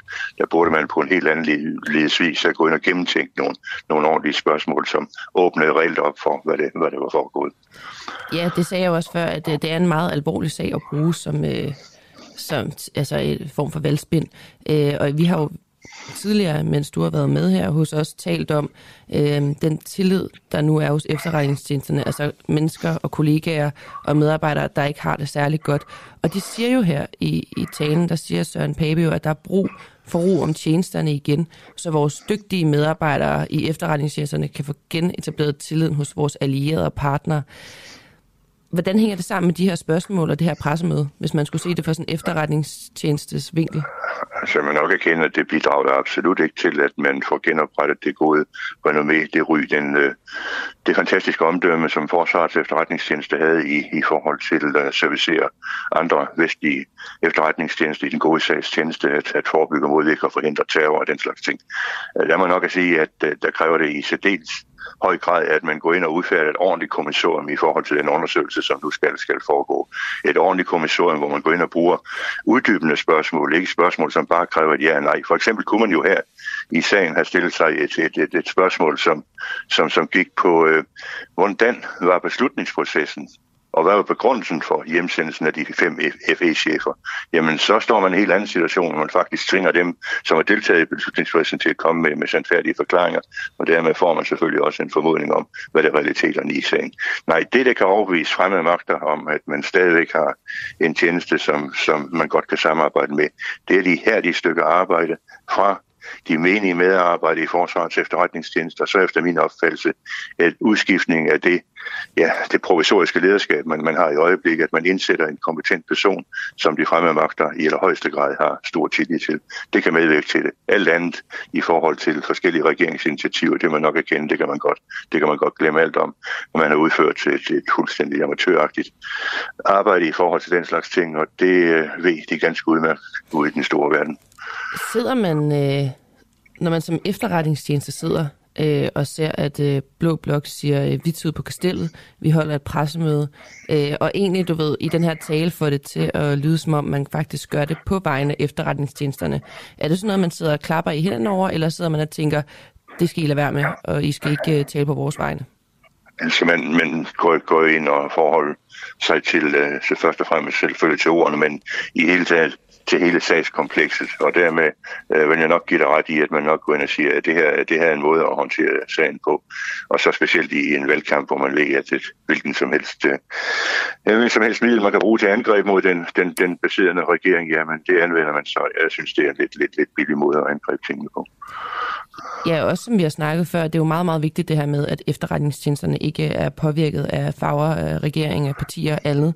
Øhm, og det bliver jo tegnet lidt op, synes jeg, når man hører de her ting, som om, at øh, efterretningstjenesterne er imod rød blok, og at det er blå blok, der står og ligesom kan genetablere al tilliden og sådan noget. Det er jo også på en eller anden måde farligt, altså øh, skæld man ja. laver. Det er jo højeste grad, for så, så underbygger man faktisk øh, det, som næsten også fremgår af Lars Fintens bog om, at, øh, at den danske efterretningstjeneste skal medvirke til at øh, underbygge enhver til sidens regeringspolitik, øh, og det er altså ikke den måde, en efterretningstjeneste skal, skal arbejde på. Og det kan da kun medvirke til den analyse, som man foretager ud blandt de vestlige efterretningstjeneste, medvirke til at sige, åh, oh, oh, er, er det danske efterretningsvæsen underlagt øh, det det specielle, at man øh, skal medvirke til at fremme regeringspolitik, øh, så må man nok stille store spørgsmålstegn ved, at de fremtidige trusselsvurderinger, om de er reelle, eller om de bare er produceret for at tilfredsstille regeringen, igen medvirker til at skabe usikkerhed. Det er kun en måde, man går til den her sag på. En ordentlig undersøgelse selvfølgelig gennem et ordentligt formuleret kommissorium, ikke med ja-nej-spørgsmål. Et, gøre op med lederskabet, det provisoriske lederskab, som findes i Forsvars efterretningstjeneste i øjeblikket, og så er det her de stykker arbejde fra Forsvars efterretningstjeneste medarbejdere. Det ved jeg, det bliver lagt for dagen til trods for, de er trykket i øjeblikket, til trods for, at de ikke har det særlig godt, men de har nogle varer på hylden, og det er det, de skal overbevise deres samarbejdspartner om. Så skal vi nok øh, få styr på tingene igen. Ja, fordi altså nu plejer jeg jo også nogle gange at sige, at alle omtaler bedre end ingen omtaler, men det tror jeg jo ikke er sådan, at øh, efterretningstjenesterne har det. Jeg kunne også godt forestille mig, når man holder et pressemøde, at der er nogen, der sidder i efterretningstjenesten og tænker, okay, nu skal vi ikke have mere opmærksomhed på os. Fordi der må måske sidde nogen, tænker jeg, i udlandet, som ser, okay, nu bliver der holdt endnu et pressemøde om FE-sagen. Om, altså, det må også være sådan lidt, der er meget fokus på dem. Jamen i højeste grad, man medvirker til, at, at fokus der bliver, bliver vedvarende. Men samtidig vil jeg også sige, at vi står jo også i en konfliktsituation her, netop i spørgsmål til, til åbenhed kontra lukkethed. Og det er jo ingen tvivl om, at uh, i forhold til hele sagskomplekset her, der har det været en kamp for Lars Svendsen om at få mere åbenhed. Men en åbenhed, som selvfølgelig medvirker til respekt for tjenesten, og ikke til despekt for, for, for tjenestens aktiviteter, eller for det politiske systems måde at håndtere en sådan sag på. Nu vil jeg jo heller ikke bruge dig som sådan en politisk analytiker, men hvis vi ser på de her fire spørgsmål øh, inden for din viden øh, for efterretningstjenesten, var det så urealistisk at Blå Blok og tro, at man kunne få svar på de her spørgsmål på 13 dage? fuldstændig det. Der var et, et, et, et slag, slag i, i dynen, som ikke medfører noget som helst. Hårdt presset fik man dog trods alt Trine Bremsen til at gå ud og sige, at hun kendte intet som helst til med de her to påstande om de 90 mandater. Og øh, ja, så fik man et, et ja-svar på det, man var i alverden kommer der hvad i alverden kunne man da bruge det, eller nej svar på det, hvad i alverden kunne man bruge det til. Nej, der skulle man jo ind og stille de her betydeligt mere åbne spørgsmål, eksploratoriske spørgsmål, som, som, som man kalder det, og det kan kun formuleres i et ordentligt kommission, som så skal udføre et arbejde derefter. Nu, står, øh, nu er det jo ikke fordi sagen, FE-sagen på nogen måde er glemt, og det, når man til FE-sagen, så er det jo øh, for eksempel hjemsendelserne, vi, øh, vi snakker om, og det er det også i forhold til det her pressemøde, fordi der er jo Lars Finsen-sagen, og så er der hjemsendelsesagen, som han jo også er en del af. Øhm, men der er jo ikke helt lige så meget fokus på det, som der måske var for tre uger siden. Hvad synes du er de vigtigste spørgsmål at få svar på lige nu? Jamen, det vigtigste spørgsmål er der for mig, hvorfor i alverden gik man dog ikke ind og foretog det, som er det stærkeste redskab i forhold til en kontraefterretningstjeneste, nemlig en præventiv samtale, hvor man går ind og bad Lars Finsen komme ind på ministerens kontor og forhold en eventuel mistanke, man har, kigge ham dybt i øjnene, og så vil man på den måde komme med en fremstrakt hånd, og så den her sag være forhindret ved, at man for eksempel har givet ham en ny job uden nogen øh, andet, hvad årsagen var til det, i stedet for en knyttet næve på størrelse med en elefant, og så dermed går man ind og, og ødelægger det fornemme porcelæn i, i glasbutikken. Det blev altså smadret mm, på grund af den her beslutning, som, og den her beslutningsproces, som jo er interessant at finde ud af, Hvem stod bag ved beslutningsprocesserne? Hvem tog den endelige beslutning om anholdelsen og sigtelsen efter landsforræderibestemmelsen? Og hvorfor sidst, som jeg nævner her, hvorfor tog man ikke en præventiv samtale med Lars Svendsen og mistanken? Så har man ikke stået i den fortvivlede situation, man står i øjeblikket, som vigtig med, før det skal bruges utal af ressourcer på at genoprette tilliden til det danske efterretningsvæsen. Men det er jo også, og det kan jo godt være, at det er øh, mig, der er lidt naiv nu, øh, men det her spørgsmål har vi jo prøvet at presse ned over politikerne i nogle uger. Hvad vil der ske, hvis man stillede sig ud over øh, eller ud foran PT eller FE's øh, hovedkvarter, og så stod og afkrævede svar? Fordi vi er jo ikke i tvivl om, at øh, justitsministeren er, øh, eller forsvarsministeren er chef over efterretningstjenesterne, og hans chef er Mette Frederiksen, at der er nogen, der er højere i toppen. Men der må vel også være nogle chefer inden hos efterretningstjenesterne, som har taget de her beslutninger og bragt dem op til deres chefer og sagt, det er det her, vi mener, der burde gøres. Jo, men det er sådan set øh, en af de andre ting, som jo først skal undersøges i det øjeblik, straffesagen er, er afgjort. Og der man nok erkende, at man nødt til at dele det op, fordi vi skal jo finde ud af, hvad er skyld og, og uskyld i, i sagen her. Det er jeg aldrig nogensinde taget stilling til, men det kan man jo trygt overlade til domstolen. Og det er overstået, så synes jeg, det er alt muligt grund til at kigge på, på netop som du siger, ledelsen i, i politiets efterretningstjeneste og de her meget, meget drakoniske, drastiske beslutninger, man har taget efter en bestemmelse som, i straffeloven, som stammer fra 1866, og som forskellige juridiske professorer har stillet store spørgsmålstegn ved, hvorvidt den kan bruges aktuelt i dag. Men det er en helt anden del, som jeg også håber, og det trænger det i allerhøjeste grad til også at blive undersøgt til kunst, når jeg tænker på de øh, fuldstændig, øh, efter min opfattelse, meget, meget intimiderende, intimiderende redskaber, man har brugt med rumoverlytninger og så videre den stil. Ja, og mediebesøg trænger, hos øh, forskellige medier. Præcis, det trænger, det trænger i allerhøjst grad til en afdækning, men det må komme i, i, i, i en anden fase end, end, end lige den, vi taler om her nu. Ja, selvfølgelig, og det er heller ikke, fordi jeg vil spekulere, men jeg tænker bare, altså det er jo også bare igen et spørgsmål. Det er vel ikke sådan, altså øh, der er vel nogen, der er kommet, det er utroligt, undskyld, øh, der er vel nogen, der er kommet til øh, forsvarsministeren, justitsministeren eller statsministeren til måske et... Øh, Ja, det er jo klart, det er, det er chefen for Forsvars efterretningstjenesten og chefen for politiets ja, efterretningstjeneste. Ja, det er jo det, jeg det, mener. At det der må være nogen, der er kommet med, det, med de her ting, som... Altså, det kan godt være, at der er nogle andre øh, højere ved ledelsen, der har noget ansvar, men cheferne for efterretningstjenesterne er jo dem, der er kommet og sagt, vi synes måske, der skal afhøres her, vi synes, der skal det her, og vi synes, der skal det her. Altså, der skal fængsles nogen. Det kan godt være, at der er nogle andre, der har taget beslutninger, men de har jo et ret stort ansvar, dem der sidder som chefer lige nu for efterretningstjenesterne.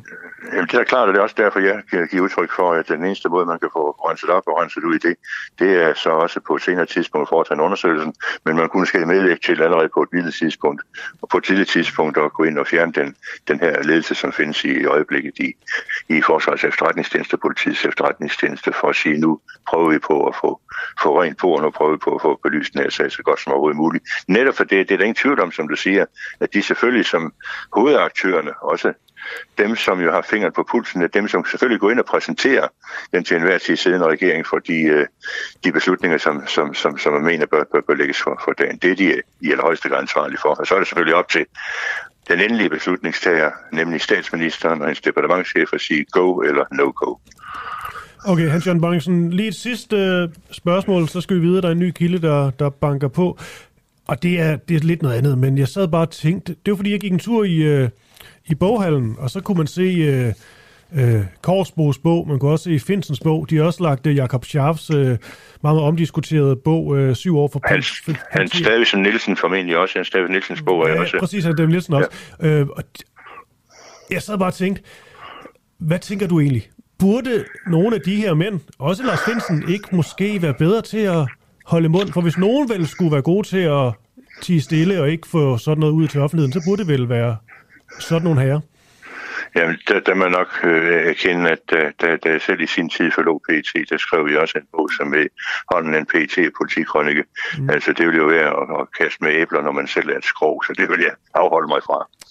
Men der er vel også forskel på dig, der gør det sådan på stor bagkant, og så på Finsen, der gør det midt i stormen? Altså, jeg har et, et meget, meget, meget stor forståelse for, at man har et stærkt, stærkt behov for at retfærdiggøre sig selv, og derfor skal Lars Findes bog, der i højst også betragtes som et partsindlæg, men jeg kan vældig godt forstå, at man har et behov for at komme ud og prøve på at fortælle, i hvert fald give nogle forskellige spor, som peger hen imod, hvad det her reelt drejer sig om, måske nemlig magtmisbrug, som det jo øh, underliggende i teksten i Lars Findes bog mm. i allerhøjeste grad lægger op til.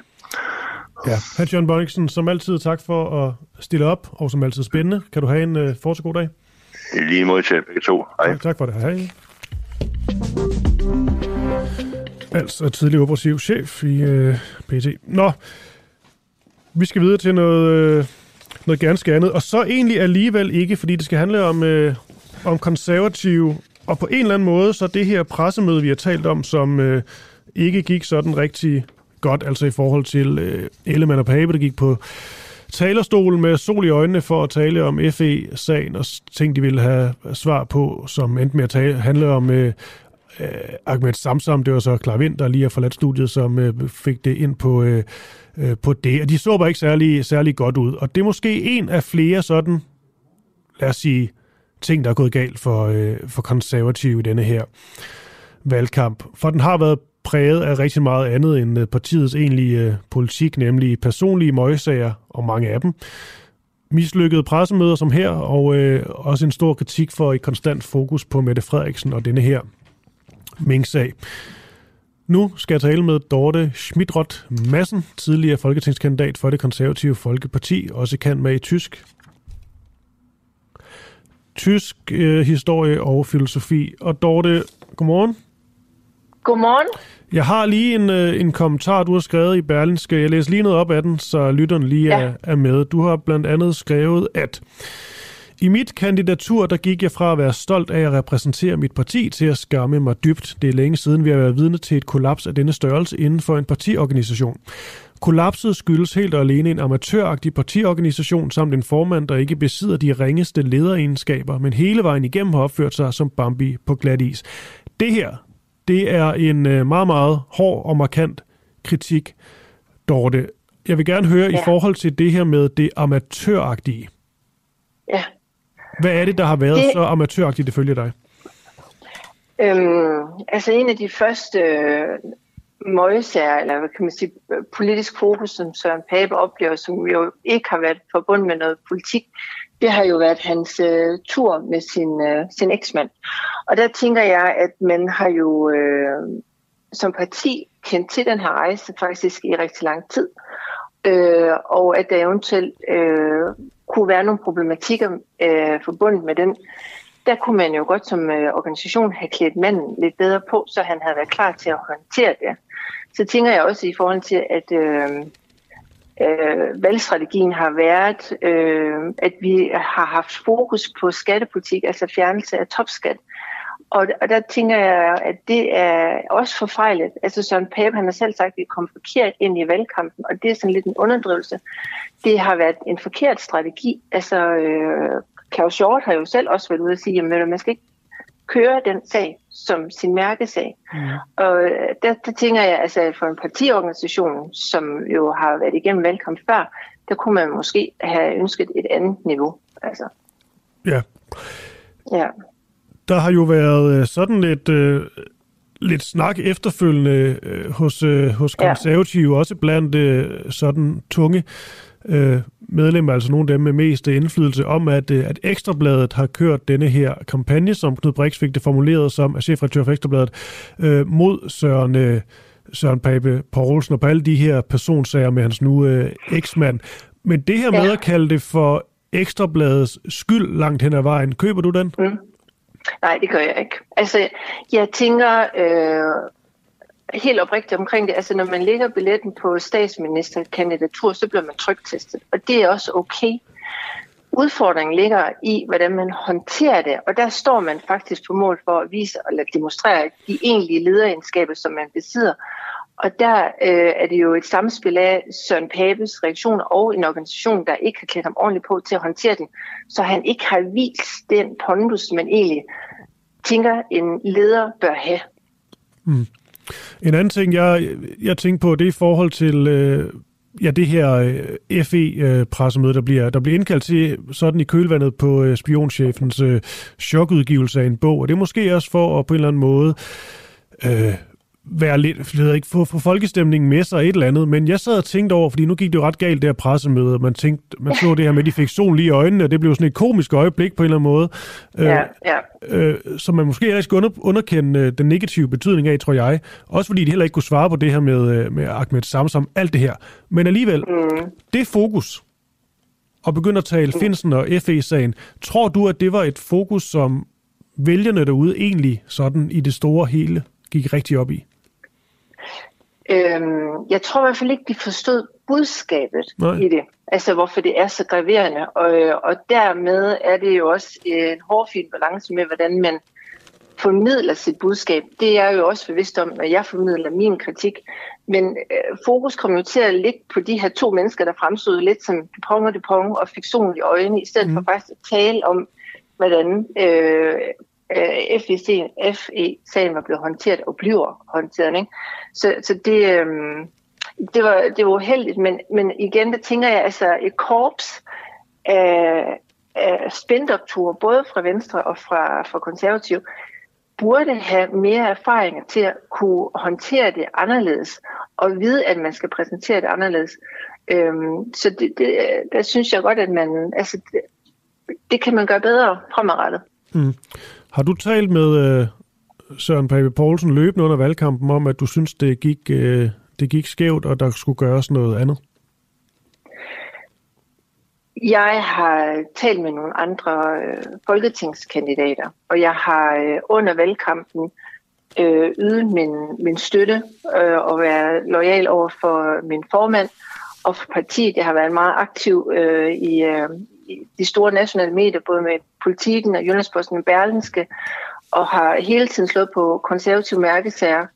Øhm, og det står jeg ved, fordi det gør man under valgkamp, valgkampen, og jeg kunne godt se, at det gik ikke særlig godt, men nu er vi, skal vi se fremad. Og øh, vi kan sagtens blive et folkeparti, der fagner øh, en bred vælgerskare mellem 18 og 20 procent. Men det kræver, at vi skal have en diskussion af, hvem det er, der er den rette formand til det. Mm. Om når du siger det, så mener du vel også, at Søren Pape Poulsen han bør gå af som formand og give den videre til en måske mere egnet? Jeg mener i hvert fald, at der er brug for en diskussion. Hvis det er sådan, at ønsket er, at vi skal blive et øh, folkeparti, så er jeg, så tvivler jeg ved, altså det er så tydeligt et budskab. Vi går fra 18,8 procent til 5,5 procent af vælgernes opbakning. Altså det kan ikke blive mere tydeligt. Øh, og der tænker jeg simpelthen øh, både for, for vores vælgerskare, men også for medlemmerne, som også udtrykker øh, øh, en kritik eller en bekymring over for det øh, formandskab, som Søren Pape har, jamen, så bliver vi nødt til at få en diskussion af det. Og udfordringen også for os medlemmer lige nu er jo, at, at vi ikke må. Altså, vi må det jo ikke internt. Vil du uddybe det? Hvad er det, I ikke må? Øhm, altså, nu er jeg, altså, jeg, jeg er lidt øh, egentlig glad for forløbet på den her måde, fordi jeg, jeg vidste ikke, altså jeg sender mine debatindlæg afsted om lørdagen, og så om søndagen, der kommer der en første artikel øh, med Robert Splid, som har været medlem i 50 år, der fortæller om, at hans indlæg i, vi har et forum, hvor vi kan udveksle meninger, de bliver simpelthen ikke godkendt. Altså, de bliver ikke slået op. Og det var jeg egentlig ikke klar over. Og så efter min indlæg, de er kommet i øh, i går, så har jeg, altså der er flere medlemmer, altså, og, og det er også nuværende og tidligere folketingsmedlemmer og andre i partitoppen, som skriver og fortæller mig om, der her, der har faktisk været nogle indlæg, I må ikke komme ind i debatten. Øh, og, og nu kan jeg heller ikke selv øh, bidrage. Altså, jeg, mm. så, altså kritisk, det, kritiske indlæg, de er, ikke, de er ikke velkomne? Altså hvis man skal... Altså spørgsmålet er, om man opfatter det som kritik fra organisationen, og det har man jo åbenbart gjort. Men hvis man skal være enig om den valgstrategi, der skal føres, så bliver man nødt til at inddrage også med medlemmer, eller i det mindste folketingsmedlemmer, dem der er de siddende, skal vi føre en kampagne, der går på udelukkende skattepolitik eller ej. Øh, der kan man ikke bare øh, ikke være lydhør over for, hvad der sker i ens bagland. Mm. Men kan du ikke egentlig trods alt følge, at det, at det her med at, øh, at tale om, øh, om strategi, alt der gik galt i valgkampen, men også tale om, hvorvidt øh, Pape overhovedet er den rigtige formand, at man gerne vil nedtone det lidt, fordi hvis det breder sig alt for meget, så kan det jo ind i nærmest en ren øh, myteristemning. Ja, men, men der må jeg være helt ærlig at sige, altså det er jo konsekvensen af, hvordan man håndterer intern kritik. Fordi det er sådan med, med mennesker, når der er noget, der ulmer, og de er kritisk over for noget, og de ikke får lov til at ytre sig, så på et tidspunkt så brister boblen. Og det er det, der sker nu. Mm. Så Ja, der, jeg skal lige sige, der er lige en lytter, der hedder Emil Bang uh, uh, der skriver, jeg er medlem af det konservative Folkeparti, og det forum, der omtales uh, kritisk indlæg er aldeles velkomne. Det er ganske enkelt ukorrekt, hvad der siges. Det skulle lige have lov til at svare tilbage på. Altså, jeg vil sige, altså, siden i går, altså, jeg, der er to reaktioner, jeg møder. Der er dem, der støtter mig, og der fortæller, at uh, deres uh, ting bliver blokeret, og det ene og det andet.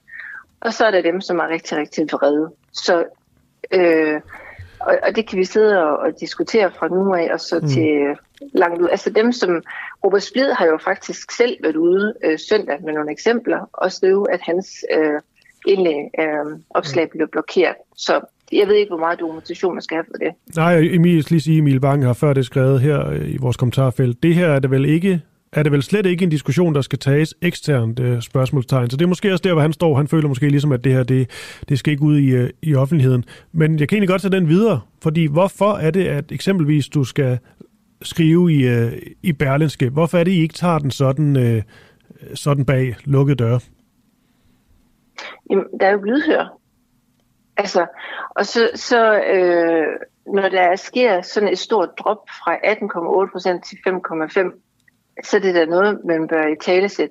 Jamen, hvad er fremtiden for det konservative Folkeparti? Jeg har altid stemt konservativt, og jeg kommer også til det fremadrettet, men hvad er fremtiden? Og hvem skal påtage sig lederrollen? Altså, jeg har været meget aktiv i debatten øh, de sidste halvanden to år, øh, og, og jeg har repræsenteret det, for, øh, konservative Folkeparti, og jeg vil stå ved det. Øh, men jeg tænker, at vi bliver nødt til at have en diskussion om, hvad fremtiden er. Mm. Og jeg er jo heller ikke den eneste. Altså, vi har jo Per Stine Møller, som i politikken har været ude at sige, at vi bliver nødt til at diskutere om det, altså formandskabet. Ikke? Vi har en tidligere borgmester også i Berlin, skal sige, jamen, hvordan skal det være med formandskabet? Så det er jo, ja, og der er jo en grund til, at det popper op, og der er hele tiden blevet flere og flere, ikke? Jo, man kan tænke, at det Emil, der stadigvæk øh, skriver ind her, at han mener jo ligesom, at det er ærgerligt, det her det bliver taget i, i medierne. Der kan man så sige, at den tanke, som jeg, jeg gør mig her, det er jo, at, øh, at det begynder at smuldre for, for Dansk Folkeparti. Der er det også lidt der, hvor, hvor folk begynder ligesom at gå, altså medlemmer går i medierne og komme med deres kritik, hvor det før føltes meget topstyret, og interne konflikter, de blev netop taget øh, øh internt. Ja. Øhm, så jeg skal bare igen lige forstå, hvad vigtigheden er i, at du går i, øh, i medierne med den her kritik, og ikke tager den internt? For dig altså. Øh, fordi at for det første, så kan vi ikke tage den internt, og så for den anden, så øh, at repræsentere det folk. Men bliver altså, der ikke lyttet? Er det derfor, folk... det er bare det, jeg skal forstå, tror jeg? Altså bliver der ikke lyttet, hvis I tager den internt? Der er i hvert fald ikke blevet der er jo ikke blevet lyttet under valgkampen heller, øh, mm. i forhold til den valgstrategi, man har valgt at gøre sig.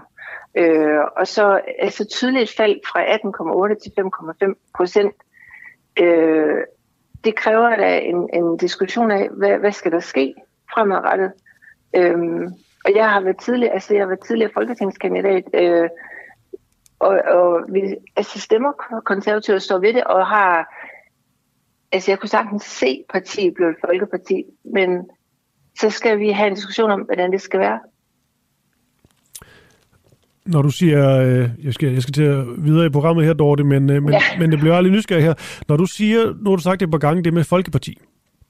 Ja. Øhm, og det er jo helt ja. tydeligt, at du gerne vil have, det vil gå ud fra alle konservative, øh, gerne have, at, at partiet vokser sig så, så større og vinder lidt af fordoms mm. øh, styrke. Men hvad er det sådan, ja. der kan gøre det konservative folkeparti til netop et, øh, et folkeparti? Altså hvad er det for konkrete mærkesager, der skal fokuseres mere på? For det første, så tænker jeg, for at vi kan være et, øh, en partigruppe, en folketingsgruppe, som fagner bredt, så har vi også brug for at få nogle forskellige kandidater ind, øh, som befolkningen simpelthen kan spejle sig i. Det, der også er gået galt med den her øh, valgkampagne, det er jo, at lige pludselig har vi haft den her altså vi har haft den her tilslutning til vores formand, fordi mange har haft en sympati og har synes, at han var en, øh, på den måde samlet parti, og han var rolig, og, og der ved fik vi øh, en del opbakning. Men når så det lige pludselig begynder at dreje sig om politik, så faldt det. Og så er vi blevet kørt tilbage til det der, øh, den her idé om, at det konservative folkeparti er sådan en lukket jagtklub. Og det synes jeg er mega ærgerligt, fordi vi har potentiale til at kunne blive et folkeparti. Men det kræver også, at vi kommer til at køre på nogle andre mærkesager end bare lige topskat eller fjerne øh, arveafgiften, fordi det ved man jo godt, at de fleste borgerlige partier går ind for. Okay. Har du egentlig, øh, det ved jeg ikke om jeg er et spørgsmål, men så alligevel, hvis, øh, men nu leger med tanken om, at Søren Pape Poulsen, han øh, enten skal gå af, eller i hvert fald blive udfordret som, som formand, så, som medlem ligesom selv, ja. kan, selv kan bestemme, hvem der skal være, være formand. Har du et, øh, et bud på, hvem der kunne være aftager? En, der netop kan samle øh, øh, og gøre konservativ til et folkeparti igen? Det tænker jeg øh, må forhåbentlig blive en åben diskussion, der bliver taget i hovedbestyrelsen øh, eller blandt medlemmer. Det skal jeg ikke øh, kunne afgøre, men jeg synes, at det er nødvendigt, at vi kommer til at få en diskussion, fordi mm. at jeg nær virkelig et ønske til, at vi kan blive et øh, folkeparti, men jeg tror bare ikke, at lige nu, øh, at det formandskab, vi har, øh, er det rigtige. Nej, det er, det er klart tale. Det kunne godt være, at du lige havde en eller anden øh, på tungen og sagde, det her det er, det er min mand eller kvinde. Men øhm, ja. lad nu det ligge. Dorte Smidrock ja. Madsen, øh, tidligere folketingskandidat ja, det... for det konservative Folkeparti, og øh, ja, meget, meget utilfreds med den måde, valgkampen er blevet øh, ført på, kan vi godt konkludere. Ja. Tak fordi du er med her til morgen. Selv tak. Hej. Det var spændende. Simpelthen. Ja. Hvad, virkelig, hvad, virkelig klar tale. Hvad synes du, der var mest spændende af det? Jeg synes bare, det er vildt, hvor... Som jeg også sagde til en, det mindede mig en lille smule om, om DF, at det begynder ligesom at bryde lidt sammen, hvor de før har været rigtig gode til den her øh, topstyring, holde al kritikken internt. Lige pludselig så begyndte det sådan at sive ud, komme ud til medierne, og så var det lidt som om, at... Øh, at Glansbilledet kalkulerer. Ja, også gik lidt galt. Øh, og jeg synes bare, det er spændende, fordi vi har en, en lytter, der er med i øh, konservativ, der skriver ind, at han er jo sur, fordi han mener, at alt det skulle tages internt. Mm. At det skulle ikke ud i pressen. Hun mener så netop, at hun ikke blev hørt.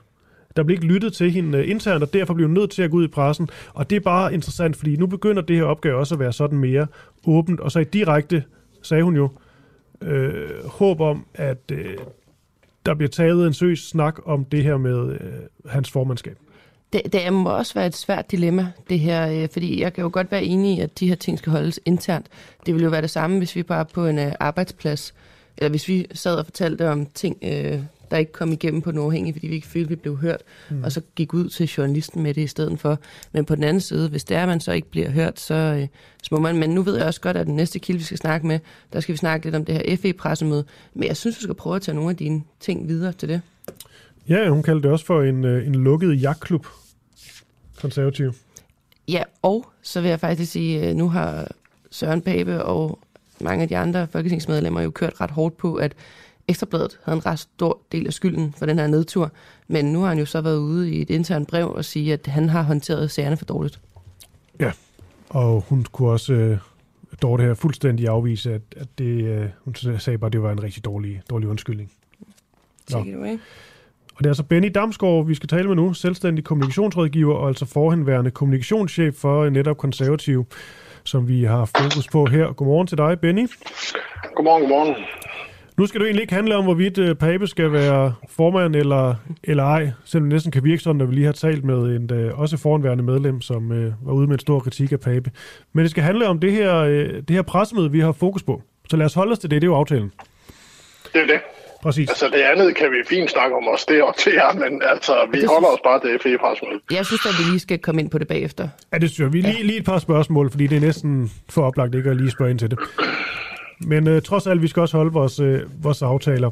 Vi har spurgt i dag, om øh, Blå Bloks øh, Finsen-pressemøde øh, var mere end blot et øh, stort fupnummer.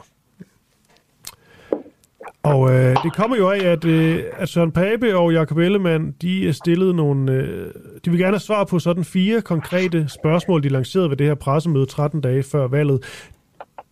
Spørgsmålet er bare, om der rent faktisk er kommet nogle, øh, nogle svar. Og det kan vi jo sagt sige nu, at det ved vi ikke, fordi øh, det meget tydelige øh, svar fra konservative var ingen kommentar. Øhm, så måske vi lige skulle spørge dig, Benny. Var det dumt af Pape og Ellemann at stille de her spørgsmål og kræve svar inden valget, altså som rent sådan strategisk?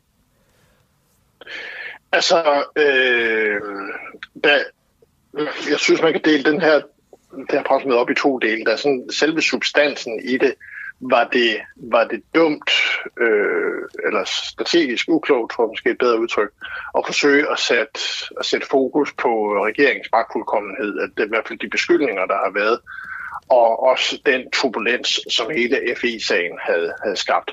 Der kan man tale både for og imod, fordi at øh, det har i hvert fald indtil øh, valgkampen gik i gang været et, et punkt og en kritikpunkt, som har haft god bundtræk fra de borgerlige side. Det, øh, det lagde trods alt hen over sommeren så stor pres på regeringen, at øh, hele mængdiskussionen og magtfuldkommenhedsdiskussionen i den forbindelse, at, at deres flertal øh, jo forsvandt, og de blå kom, kom i spidsen det, der så gjorde problemet, og det er så det modsatte modargumentet mod det, det er, at, at, øh, at de så øh, på det her tidspunkt, hvor de begyndte på det under valgkampen, der var befolkningen rykket videre. De var i gang med at diskutere inflation, øh, stigende øh, varmepriser og, og i det hele taget kunne de holde varmen til, øh, til vinter.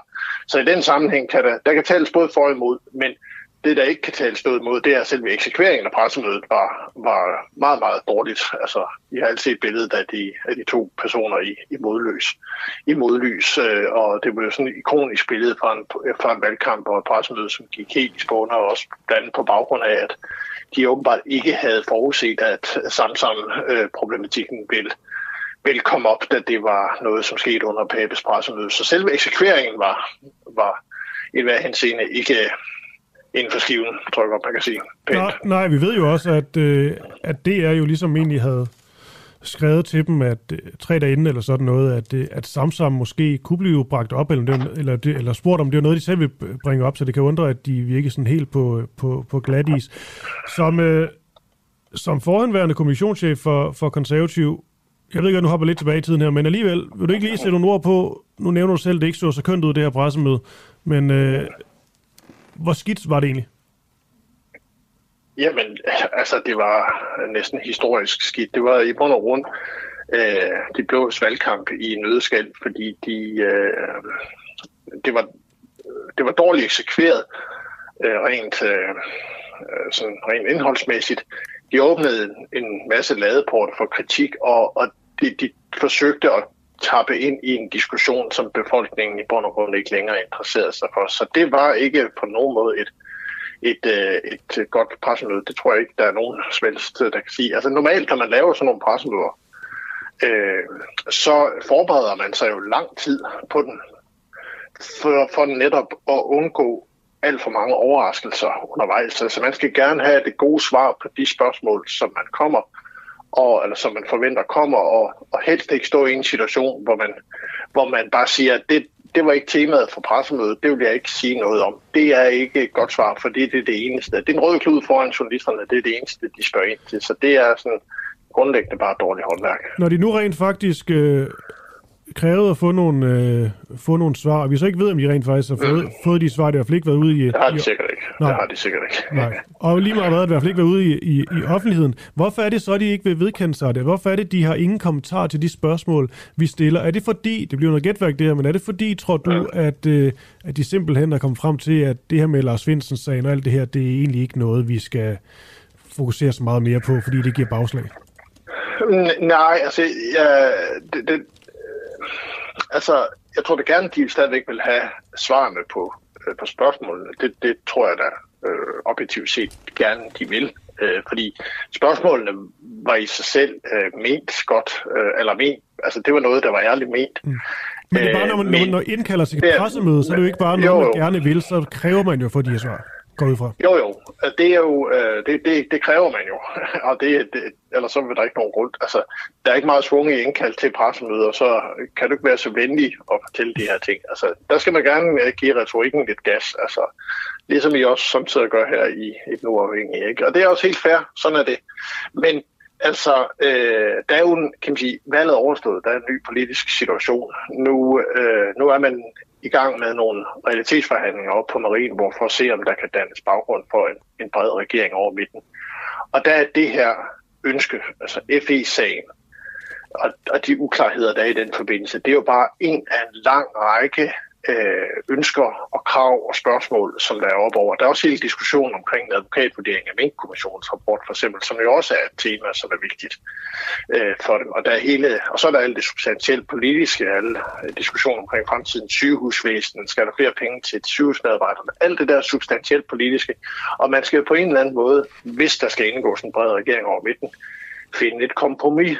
Og derfor, når sådan nogle forhandlinger går i gang, jamen så, så er der en tendens til, at man, og tradition for, at man, man lukker ned kommunikationsmæssigt ud af til, for ikke at gøre situationen mere kompliceret, end den i forvejen er. Okay. Benny Damsgaard, øh, vi talte jo som, øh, som nævnt med, med Dorte Smidrotten Madsen, tidligere folketingskandidat for Konservativ Folkeparti, lige før vi, øh, vi nu taler med, med dig. Hun var ude med en meget, meget skarp øh, kritik, kaldet blandt andet øh, partiorganisationen for amatøragtig, har kaldt Pape, det, det var til Berlinske, en formand, der ikke besidder de ringeste lederegenskaber, men hele vejen igennem opfører sig, eller har opført sig som Bambi på, på glatis. Hvor står du i den, øh, i den kritik af partiorganisationen og Pape? Altså, øh, jeg tror, jeg vil starte med at sige, at det er jo ikke... Nu er, jeg har været, øh, været i det konservative folkeparti, eller omkring det konservative folkeparti. Jeg er ikke medlem øh, længere. Mm. Øh, i, i små 30 år, og det er på ingen måde usædvanligt, at folketingskandidater, som er skuffet lige efter et valg, retter meget skarp kritik øh, mod øh, partiledelsen. Det, det, det skal man have med i betragtning, at mm. øh, det, det er en hver henseende normalen, og det sker i alle partier, især hvis partiet er gået tilbage, fordi døden skal have en årsag. Man har måske selv brugt rigtig meget tid og rigtig mange penge på det her, og, og det er ikke gået, som man håbede. Og, og, så, øh, og, og så er der en tendens til, at man, man kritiserer og giver den gas. Men altså, hvis vi kigger på, øh, sådan, hvis vi kigger på sådan en overordnet vurdering og analyse af, af, af det konservative folkeparti's valgkamp, så, så var det en valgkamp, som, som jeg vil sige øh, stod på relativt øh, tynde, usikre ben, fordi alt var lagt an på øh, Søren Papes personlige troværdighed og, øh, og popularitet, og da den knækkede, så knækkede partiet, og så havde man, øh, man i realiteten ikke rigtig noget at stå imod med. Så på den måde var det en, øh, en, en meget øh, skrøbelig funderet øh, valgkamp, og det er sjældent godt at have det, når du øh, går efter landets højeste embede, hvor presset fra de andre aktører, både internt i Blå Blok og også i særdeleshed for, for, for Socialdemokratiet og kompagni, vil være massivt. Nu er det heller ikke, fordi man skal sidde og afle øh, dem, der arbejder i øh, konservative, men jeg synes alligevel øh, under den her valgkamp, at man også sidder lidt tilbage og tænker, er det de forkerte kræfter, der er inde i konservativ? Fordi hver gang der har været et pressemøde, så er det mest spændende næsten været time efter pressemødet, hvor der kommer en, en ny melding, eller øh, måden, det er blevet håndteret på bagefter. Altså, øh, har øh, rådgivning og øh, kommunikationsgamet været lidt for svagt hos konservative? Altså, nu, nu siger jeg, det, det er ikke mit indtryk, at det kun har været det konservative folkeparti, som har behov for at rydde op i uh, timerne efter pressemødet. Der var et pressemøde omkring frit valg, hvor Venstre der i hvert fald også var ude og mm. gøre det. Men, men altså, øh, jeg skal ikke øh, her sidder og give karakterer til, øh, til medarbejdere øh, i det konservative folkeparti, også af den årsag, at man skal altid huske på, øh, og det forbehold vil jeg også gerne tage, at du kan, altså, at når du sidder udenfor, har du jo ikke indsigt i alle de diskussioner, der foregår. Altså når det kommer til stykket, så, kan, så er det politikeren, lederens ansvar. Han kan få øh, alle mulige forskellige former for råd, som han måske ikke vælger, eller hun vælger at følge. Og, øh, og derfor kan man ikke bare tørre problemet af på rådgiverne og sige, at det er dårlig rådgivning, hvis den, som skal eksekvere det, øh, ikke lytter til, til rådgivningen. Men jeg vil gerne holde fast i, at at, øh, at deres strategiske fundament for den valgkamp, som de har ført, har virket. Og det bærer resultatet jo også præg af meget øh, spinkelt, da kritikken kom. Men det er jo også, øh, der skal jo selvfølgelig to til en tango, men man så jo også bare en helt anden form for strategi, som man måske har troet vil virke. Altså, øh, Socialdemokratiet har jo været ret stærkt. De har jo selvfølgelig også et helt andet øh, værk, der kører bag ved dem, men du ved, det har været meget en fempunktsplan, og der har været nogle ret... Øh, du ved, det har handlet om politik og om udspil, øh, få pressemøder, hvor at øh, hos De Blå har det handlet meget om, at vi skal have vippet med Frederiksen af. Hun er magtfuldkommen, mink, FE. Øh, noget, som man måske ikke havde regnet med, at folk ville... Øh, blive øh, så hurtigt træt af? Altså, jeg ved ikke, var du overrasket over, hvor negativt det blev taget imod af stemmerne eller vælgerne? Grundlæggende ikke, nej. Fordi at øh, hvis man kigger tilbage i øh, sådan på historie, altså på, på valgkampe gennem tiden, så, øh, så er det et, et billede, der går igen. Det er, at vælgerne stemmer på fremtiden. De stemmer på det, de håber kommer. Altså, de stemmer ikke øh, på en måde, hvor de det er i hvert fald kun et fortal af vælgere, vi, de afgørende vi, vælgere, som svinger, de, de, de, stemmer på, de, de, de stemmer på fremtiden. De øh, blås valgkamp hang fast i fortiden. De hang fast i mink, og, øh, og jeg slettede sms'er om magtfuldkommenhed, som undervejs i valgperioden havde haft utrolig stor gennemslagskraft og sat regeringen under massiv pres og bragt i store problemer. Men de havde ikke, øh, de, de var ikke vågnet øh, op til, at der var en ny virkelighed. Og en af grundene til det er blandt andet også, at øh, både Venstre og Konservativ, og i særdeleshed nok Venstre som det store øh, ledende borgerlige parti, øh, har, øh, ikke har brugt den forgangne valgperiode til at, at nyudvikle sit politiske projekt. Reelt set så har man haft så store interne problemer efter, øh, efter både Lars Lykkes exit og valgproblemerne med Støjberg, og Rigsretssag osv., at man er gået til valg på det, man kan kalde genopvarmet Anders Fogh Rasmussen-politik. Altså, det er jo skattestoppet, man stadigvæk går til valg på, mm. som er helt tilbage fra 2001, og det er frit valg, som jo også er tilbage fra Anders Foghs tid. Så altså, man har ikke, altså, man har ikke øh, genopfundet sig selv rent politisk, blandt fordi jeg ikke tror, man har båndbredden til det. Under alle omstændigheder har man i den her valgkamp har man siddet fast i fortiden, og det har vælgerne straffet. Og på en eller anden måde, så øh, er det jo egentlig interessant, at konservative har fået så meget fokus på, en, øh, på et rigtig dårligt valg. Når man egentlig ser på sådan tallene, det er, jo, det er jo egentlig Venstre, der virkelig har det helt forfærdelige valg. Konservative ligger jo egentlig ret tæt på det seneste valg, men grunden til det er vel også, at de lå så højt i meningsmålingerne lige pludselig, og Pape så ligesom sætter sig selv i spil til at blive, øh, til at blive statsminister, og så derfra så, så krakelerer, øh, krakelerer det fuldstændig. Ja, det er jo næsten sådan en græsk tragedie i forhold til, at øh, han øh, i august måned lå til 15-16 procent og klart over Venstre. Og så, øh, og så på grund af øh, personlige sager og dårlig håndtering i særdeleshed. Fordi når man kigger substantielt på de sager, der har været, så burde de ikke være så store, at de har knækket ryggen på et statsministerkandidatur, hvis de var blevet professionelt håndteret. Men altså, vi, øh, det, det, det, der står tilbage, det er jo bare, at altså, så forsvandt det hele, og, og, og Pape jo også i, i perioder næsten krakeleret på åbent tæppe, og det er jo en, øh, en, en ja, det er jo en, altså, det er jo i hvert fald en, en udvikling, der er noget mere øh, præsent og ny end, end Venstres nedgang, som jo reelt set har været i gang siden mm. august 2019. Og her til sidst, øh, Ben Damsgaard, nu har øh, Clara Vind lige haft hånden op, så hun får et øh, sidste spørgsmål, så der er, der er pres på nu. Det skal være godt, det skal være skarpt. Ja, det tror jeg ikke, jeg kan love. Jeg, jeg kan bare til at tænke på, at øh, selvfølgelig spiller alle de her sager og ting og sager jo ind, men lige fra start har der jo været sådan lidt akavet med, at du har to statsministerkandidater mm. fra Blå Blok. Altså det så man jo også i de første debatter, at øh, man tænkte først, at det var Ellemann, der så svag ud, fordi han øh, skulle på en eller anden måde både kritisere Mette Frederiksen og Pape, men samtidig være på Papes side. Altså, øh, er det bare et no-go altså, til næste valg, at man må, må som blå blok finde en kandidat? Eller vise i hvert fald, hvordan man så adskiller sig fra den anden? Ja, altså det tror jeg er meget afhængig af, hvem du, du spørger. Jeg synes, den første statsministerkandidatdebat for snart lang tid siden, jeg tror helt tilbage i september, der gik det sådan øh, fornuftigt. Altså, der var uenighed blandt mellem de to borgerlige kandidater, men det var ikke sådan, at der, altså det, det, man kunne have frygtet på forhånd, når statsministeren ville spille dem ud mod hinanden og, og få det hele til at krakelere, det, det blev ikke situationen.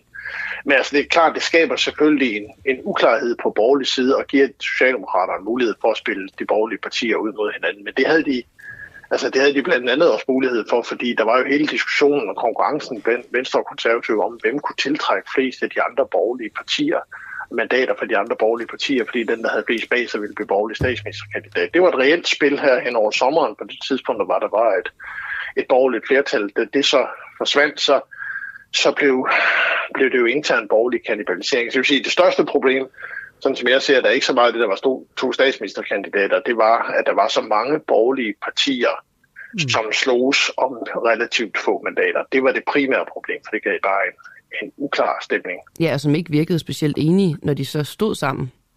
Det var de langt fra. Ja. Og med det, tak for øh, snakken, Benny øh, Damsgaard, og en øh, god, hvad er det i dag? Det er onsdag. God onsdag til dig. Det er onsdag. tak lige måde. Hej. Hej, hej. Ja, ja. Ja, og nu har vi egentlig øh, kommer på lige om lidt. Jeg synes nemlig, øh, vi har, øh, jeg synes simpelthen, vi har været lidt svage i vores Ukraine-dækning på det seneste. Altså, øh, det er jo, vi skal jo være med til, at det er en konflikt eller en krig, der ikke bliver glemt. Og øh, vi har ikke haft specielt meget om, hvad der egentlig foregår. Altså, vil du kunne sidde og sige nu, hvad status egentlig er sådan cirka? Nej. Det er måske også den forkerte at spørge. jeg vil sige, jeg tror, det går øh, øh, halvdårligt for, for russerne, der stadig taler om, hvorvidt man skal bruge nogle af de her taktiske atomvåben. Hvad vil det, det kunne gøre? Øh, øh, men nej, altså jeg er en meget sådan, man taler meget om den der, den der offensiv fra, fra ukrainske styrker, altså hvorvidt de, øh, de bliver ved med at vinde, vinde terræn. Jeg aner ikke, om det går at stå igen. Nu er det heldigvis heller ikke dig, der skal øh, kloge dig på det. Men det øh, håber, den kan svare på, Anders Puk, så. Ja, godmorgen, Anders Puk. Ja, godmorgen. Militærforsker ved Forsvarsakademiet. Altså, øhm, til alle os dem, der sidder og lytter med, som måske føler sig lidt ude af trit med, hvad det er, der foregår lige nu. Hvad er så øh, egentlig status øh, i Ukraine og i krigen lige nu? Ja, altså det, øh, Meget det er bredt faktisk, spørgsmål. ja, det er, det, er, det er et bredt spørgsmål, og det kan være en lille smule svært at svare på, fordi der er mange ting i spil på samme tid. Men altså, øh, umiddelbart så er det jo gået lidt i stå, forstå på den måde, at det er et stykke tid siden, vi har set de der rigtig store erobringer af terræn fra enten den ene eller den anden side. Altså det er, det er få kilometer, man taler om i øjeblikket, når nogen har erobret noget. Øhm, og det er der nok to, to overvejende grunde til. Altså den ene, det er, at vi er kommet øh, godt ud på efteråret efterhånden, og Ukraine er ramt af, af det, der kaldes muddersæsonen, hvor at, at der simpelthen er så meget mudder, så det er rigtig svært at komme frem, lige så snart man kommer væk fra de asfalterede veje. Så det, det får sådan de militære operationer til at gå rimelig meget, altså blive, blive meget mere besværlige, når man kun skal holde sig på vejene. Øh, og den anden, det er så den her russiske mobilisering, de har lavet, som betyder, at der er kommet mange flere russiske soldater øh, til, til området. Det har nok også fået tempoet til at gå lidt ned. Men øh, det med mobiliseringen af de russiske soldater, fordi jeg synes, man ser meget på nettet om, at der både er lidt modstand øh, mellem de russiske soldater, øh, der er mange, der ikke vil afsted, der er folk, der flygter. Men kan man se, at der er kommet flere soldater til Ukraine? Ja, altså det kan man sagtens se, at der er, øh, øh, altså russerne har fået flere øh, soldater, og det har øh, også været med til at løse et af deres helt store problemer, som har været mangel på infanteri, altså fodsoldater. Um, så er der så meget, der tyder på, at de her soldater de ikke er specielt godt trænet, og at motivationen måske ikke er så høj, og der er også en del, der tyder på, at tabstallene blandt dem er, øh, er ret store. Um, men men det, altså, man må ikke lade sig sådan, øh, øh, få, få det indtryk, at det så betyder, at det ikke gør nogen militær forskel, fordi det gør det altså, at de, øh, øh de kæmper og, øh, og gør det mere besværligt for ukrainerne. Og jeg synes, det er også lidt til ud, som om ukrainerne måske har omstillet sig lidt i, i en periode, i hvert fald fra at gå fra at, at netop tænke, at de skal ud og erobre meget terræn, til måske at tænke, at nu kommer vi måske i en ny periode, hvor det lidt handler om nedslidning, og at, at man simpelthen skal øh, ja, dybest set jo ramme rigtig mange af de her nye soldater, der er kommet til. Jeg synes også godt, det kan virke som om, der er sådan, øh, i medierne nogle gange en berøringsangst over at sige, om det egentlig går godt for russerne, fordi øh, når man sidder og læser igennem øh, morgendagens nyheder, så ligner det meget, at man der hele tiden er fokus på Ukraine, hvordan går det for dem, og der er meget fokus der. Altså, øh, er der på en eller anden måde, at man bliver ved med at undervurdere russerne lidt, Altså, der er sådan en øh, Ukraine-vinder, og der går ikke særlig lang tid. Altså, nu går vi ind i øh, vinteren lige om lidt. Men hvordan ligger russerne i forhold til at kunne rent faktisk, øh, hvad kan man sige, øh, få styring igen? Ja, altså det, det synes jeg så heller ikke ser specielt øh, ud som om, at det går i den retning. Altså jeg er enig med dig i, at det kan være lidt svært sådan at få de der øh, præcise billeder, når man læser medierne, og det, det, det, det er måske sådan lidt et pendul, der svinger meget. Altså fra, jeg synes nemlig nogle gange, så øh, hvis russerne bare har nogle få øh, fremskridt et eller andet sted, så er der også mange, der ligesom overfortolker det og siger, at nu, øh, nu vandt russerne så alligevel. Altså, og, og det er de så heller ikke ved, som jeg ser det. Altså, øh, russerne indstiller sig på, at, at de skal vinde på den lange bane, og, og de, de satser på, at øh, nu har de fået nogle mobiliserede soldater til Ukraine. Det kan sådan ligesom få det til at gå i stå, og så måske til foråret kan de komme med en større offensiv. Men altså, øh, Ukraine er altså også stærke, øh, så jeg tror måske mere, vi kommer til at gå ind i en ny fase, hvor det, hvor det igen bliver nedslidning, og hvor det bliver måske svært at fastholde opmærksomheden i, i medierne og det der med at følge med, men hvor intensiteten er meget høj, og, øh, og det bestemt ikke er sådan, så det er blevet en frossen konflikt, altså hvor det er en fase, øh, og så på den anden side af den fase, så vil der igen ske nogle bevægelser. Øhm, nu har det jo også, der har været meget fokus på, at de skulle have nogle flere HIMARS og øh, noget mere materiel, øh, men så så jeg bare en overskrift, der hed, at Ukraine vil øh, crowdfunde en flåde af kamikaze jetski. Og øh, det lyder jo helt vildt, når man, øh, når man læser det. Og jeg ved ikke, øh, kan du både lige sådan forklare, hvad er kamikaze jetski, og hvordan kan det dog være en, øh, Øh, en fordel for ukrainerne at have dem? Altså, hvad bruger man dem til? Jamen, det var sådan nogle, de lavede et angreb på flådebasen i Sevastopol her for et par uger siden. Det var med sådan nogen. Øh, så det er jo nogen, de har, og de kunne godt tænke sig flere af dem. Altså, det er jo sådan nogle øh, øh, øh, ja, det ligner sådan nogle kanoer, der er fjernstyret og fyldt med sprængstof, som man så kan bruge her og, og sejle op på siden af et skib og så springe sig selv i luften. Ikke? Så jeg tror, det er jo noget, de bruger til at presse den russiske flåde med, og det fungerer faktisk udmærket, men jeg tror bare også, det er et godt emne til crowdfunding, det der. Mm. Øh, altså sådan noget, det, det er sådan overkommelige pris hver især, og så er det sådan meget håndgribeligt, hvad pengene går til. Øhm, så og det har jeg tror i forhold til... Ja, ja, det har det så også, ikke også? Men altså i forhold til at, at crowdfunde for eksempel... Øh, øh, overfrakker, eller hvad man ellers har brug for, ikke? Eller, eller ammunition til, øh, til artilleriet, eller sådan noget. Altså, det, det, det bliver sådan lidt uhåndgribeligt, hvad pengene i virkeligheden er gået til. Men her, der er det sådan, der vil folk kunne se helt præcist, at jeg har købt den der båd, eller været med til det, og, og nu kom der så med et angreb, hvor de blev brugt, ikke? Så på den måde, så tænker jeg, at det, det også hænger sådan sammen. Okay, lige her til sidst, øh, det kan jo simpelthen nu siger du sådan noget, Rusland satser på at vinde på den, på den lange bane. Jeg tror, jeg er svært ved at forstå, hvad det betyder længere, fordi Putin kan vel heller ikke leve med at være i krig i, øh, altså i, i fem år, men samtidig kan man jo heller ikke, eller ti år, et eller andet, hvad det nu kan være, men samtidig kan man da lige nu heller ikke på nogen måde se Rusland sådan, altså vinde det hele, for hele Ukraine. Der er vel så lang vej, at jeg synes bare, at der ikke, skriger det ikke på, at det ender med et eller andet form for kompromis på et tidspunkt? Jo, men altså, det, jeg synes, det er enormt svært at se et kompromis, må jeg sige, fordi russerne har jo annekteret nogle områder, det vil sige, de mener jo sådan set, at det er russiske områder, de, uh, de kæmper om, og at se Rusland indgå et eller andet kompromis, hvor de afgiver noget, som de selv har, har annekteret og kalder Rusland, det, det kan jeg så heller ikke se for mig. Og det er også derfor, det bliver sådan en lille smule håbløst, det her med at snakke om de her forhandlinger, mm. fordi øh, det, det er virkelig svært at se, hvad de skal forhandle om øh, på nuværende tidspunkt, og jeg tror, vi er nødt til at komme ud et eller andet sted, hvor der jo rent militært er, er en, en, en sydlig taber i den her konflikt, før at øh, nogle af parterne vil, vil have den der kom, vilje til at, at indgå kompromiser, som skal til, og virkelig sluge nogle store kameler. Og man ser jo også, øh, at Rusland er dygtig til udmeldelseskrig. Altså, øh, det er jo en historie, jeg også har haft før, og nu, det ved jeg ikke, nu tror jeg ikke, jeg kan nå at spørge til det. Men... Nej, men altså, så vil jeg sige, at den samme historie gælder i virkeligheden for ukrainerne, ikke? Altså, så det, jeg, jeg, jeg må indrømme, jeg køber den ikke rigtigt, den der præmis, men det er også noget, russerne i hvert fald går for selv og sig selv, og det, det er det, de som ligesom knytter deres håb til. Okay, Anders Pugge Nielsen, tak for det. Du kom lige ind fra, øh, fra højre. Hvad er det nu, den, den helt rigtige titel er? Militærforsvar øh, ved Forsvarsakademiet. Er det helt forkert at bare sige det? Nej, jeg plejer at kalde mig militæranalytiker. Ja. Det skal du have lov til. Det vil vi også gerne kalde. jo, tak. Militæranalytiker. tak for det. Det var en fornøjelse. Ja, så lidt. God dag. God dag. Så er der ved at være 30 sekunder tilbage. Ja, så skal jeg sætte den der lille på, øh, lyd på, og jeg har noget med, jeg kan prøve. Jeg vil gerne ramme den lige på sekundet, så nu prøver jeg at gøre det. Her. Bum. Det har været... Øh, jeg tror, jeg vil sige tak for dem, der stadig lytter med til noget af en hestblæsende morgen med en kaster, der brændte ned, øh, ja. telefoner, der ikke kunne gå igennem. Mig, der måske øh, blev lidt øh, slået ud af det, var forvirret bagefter, og sådan altid rolig Christoffer Lind. Og dig, klar vind, ja. Tak for det. Vi ses i morgen.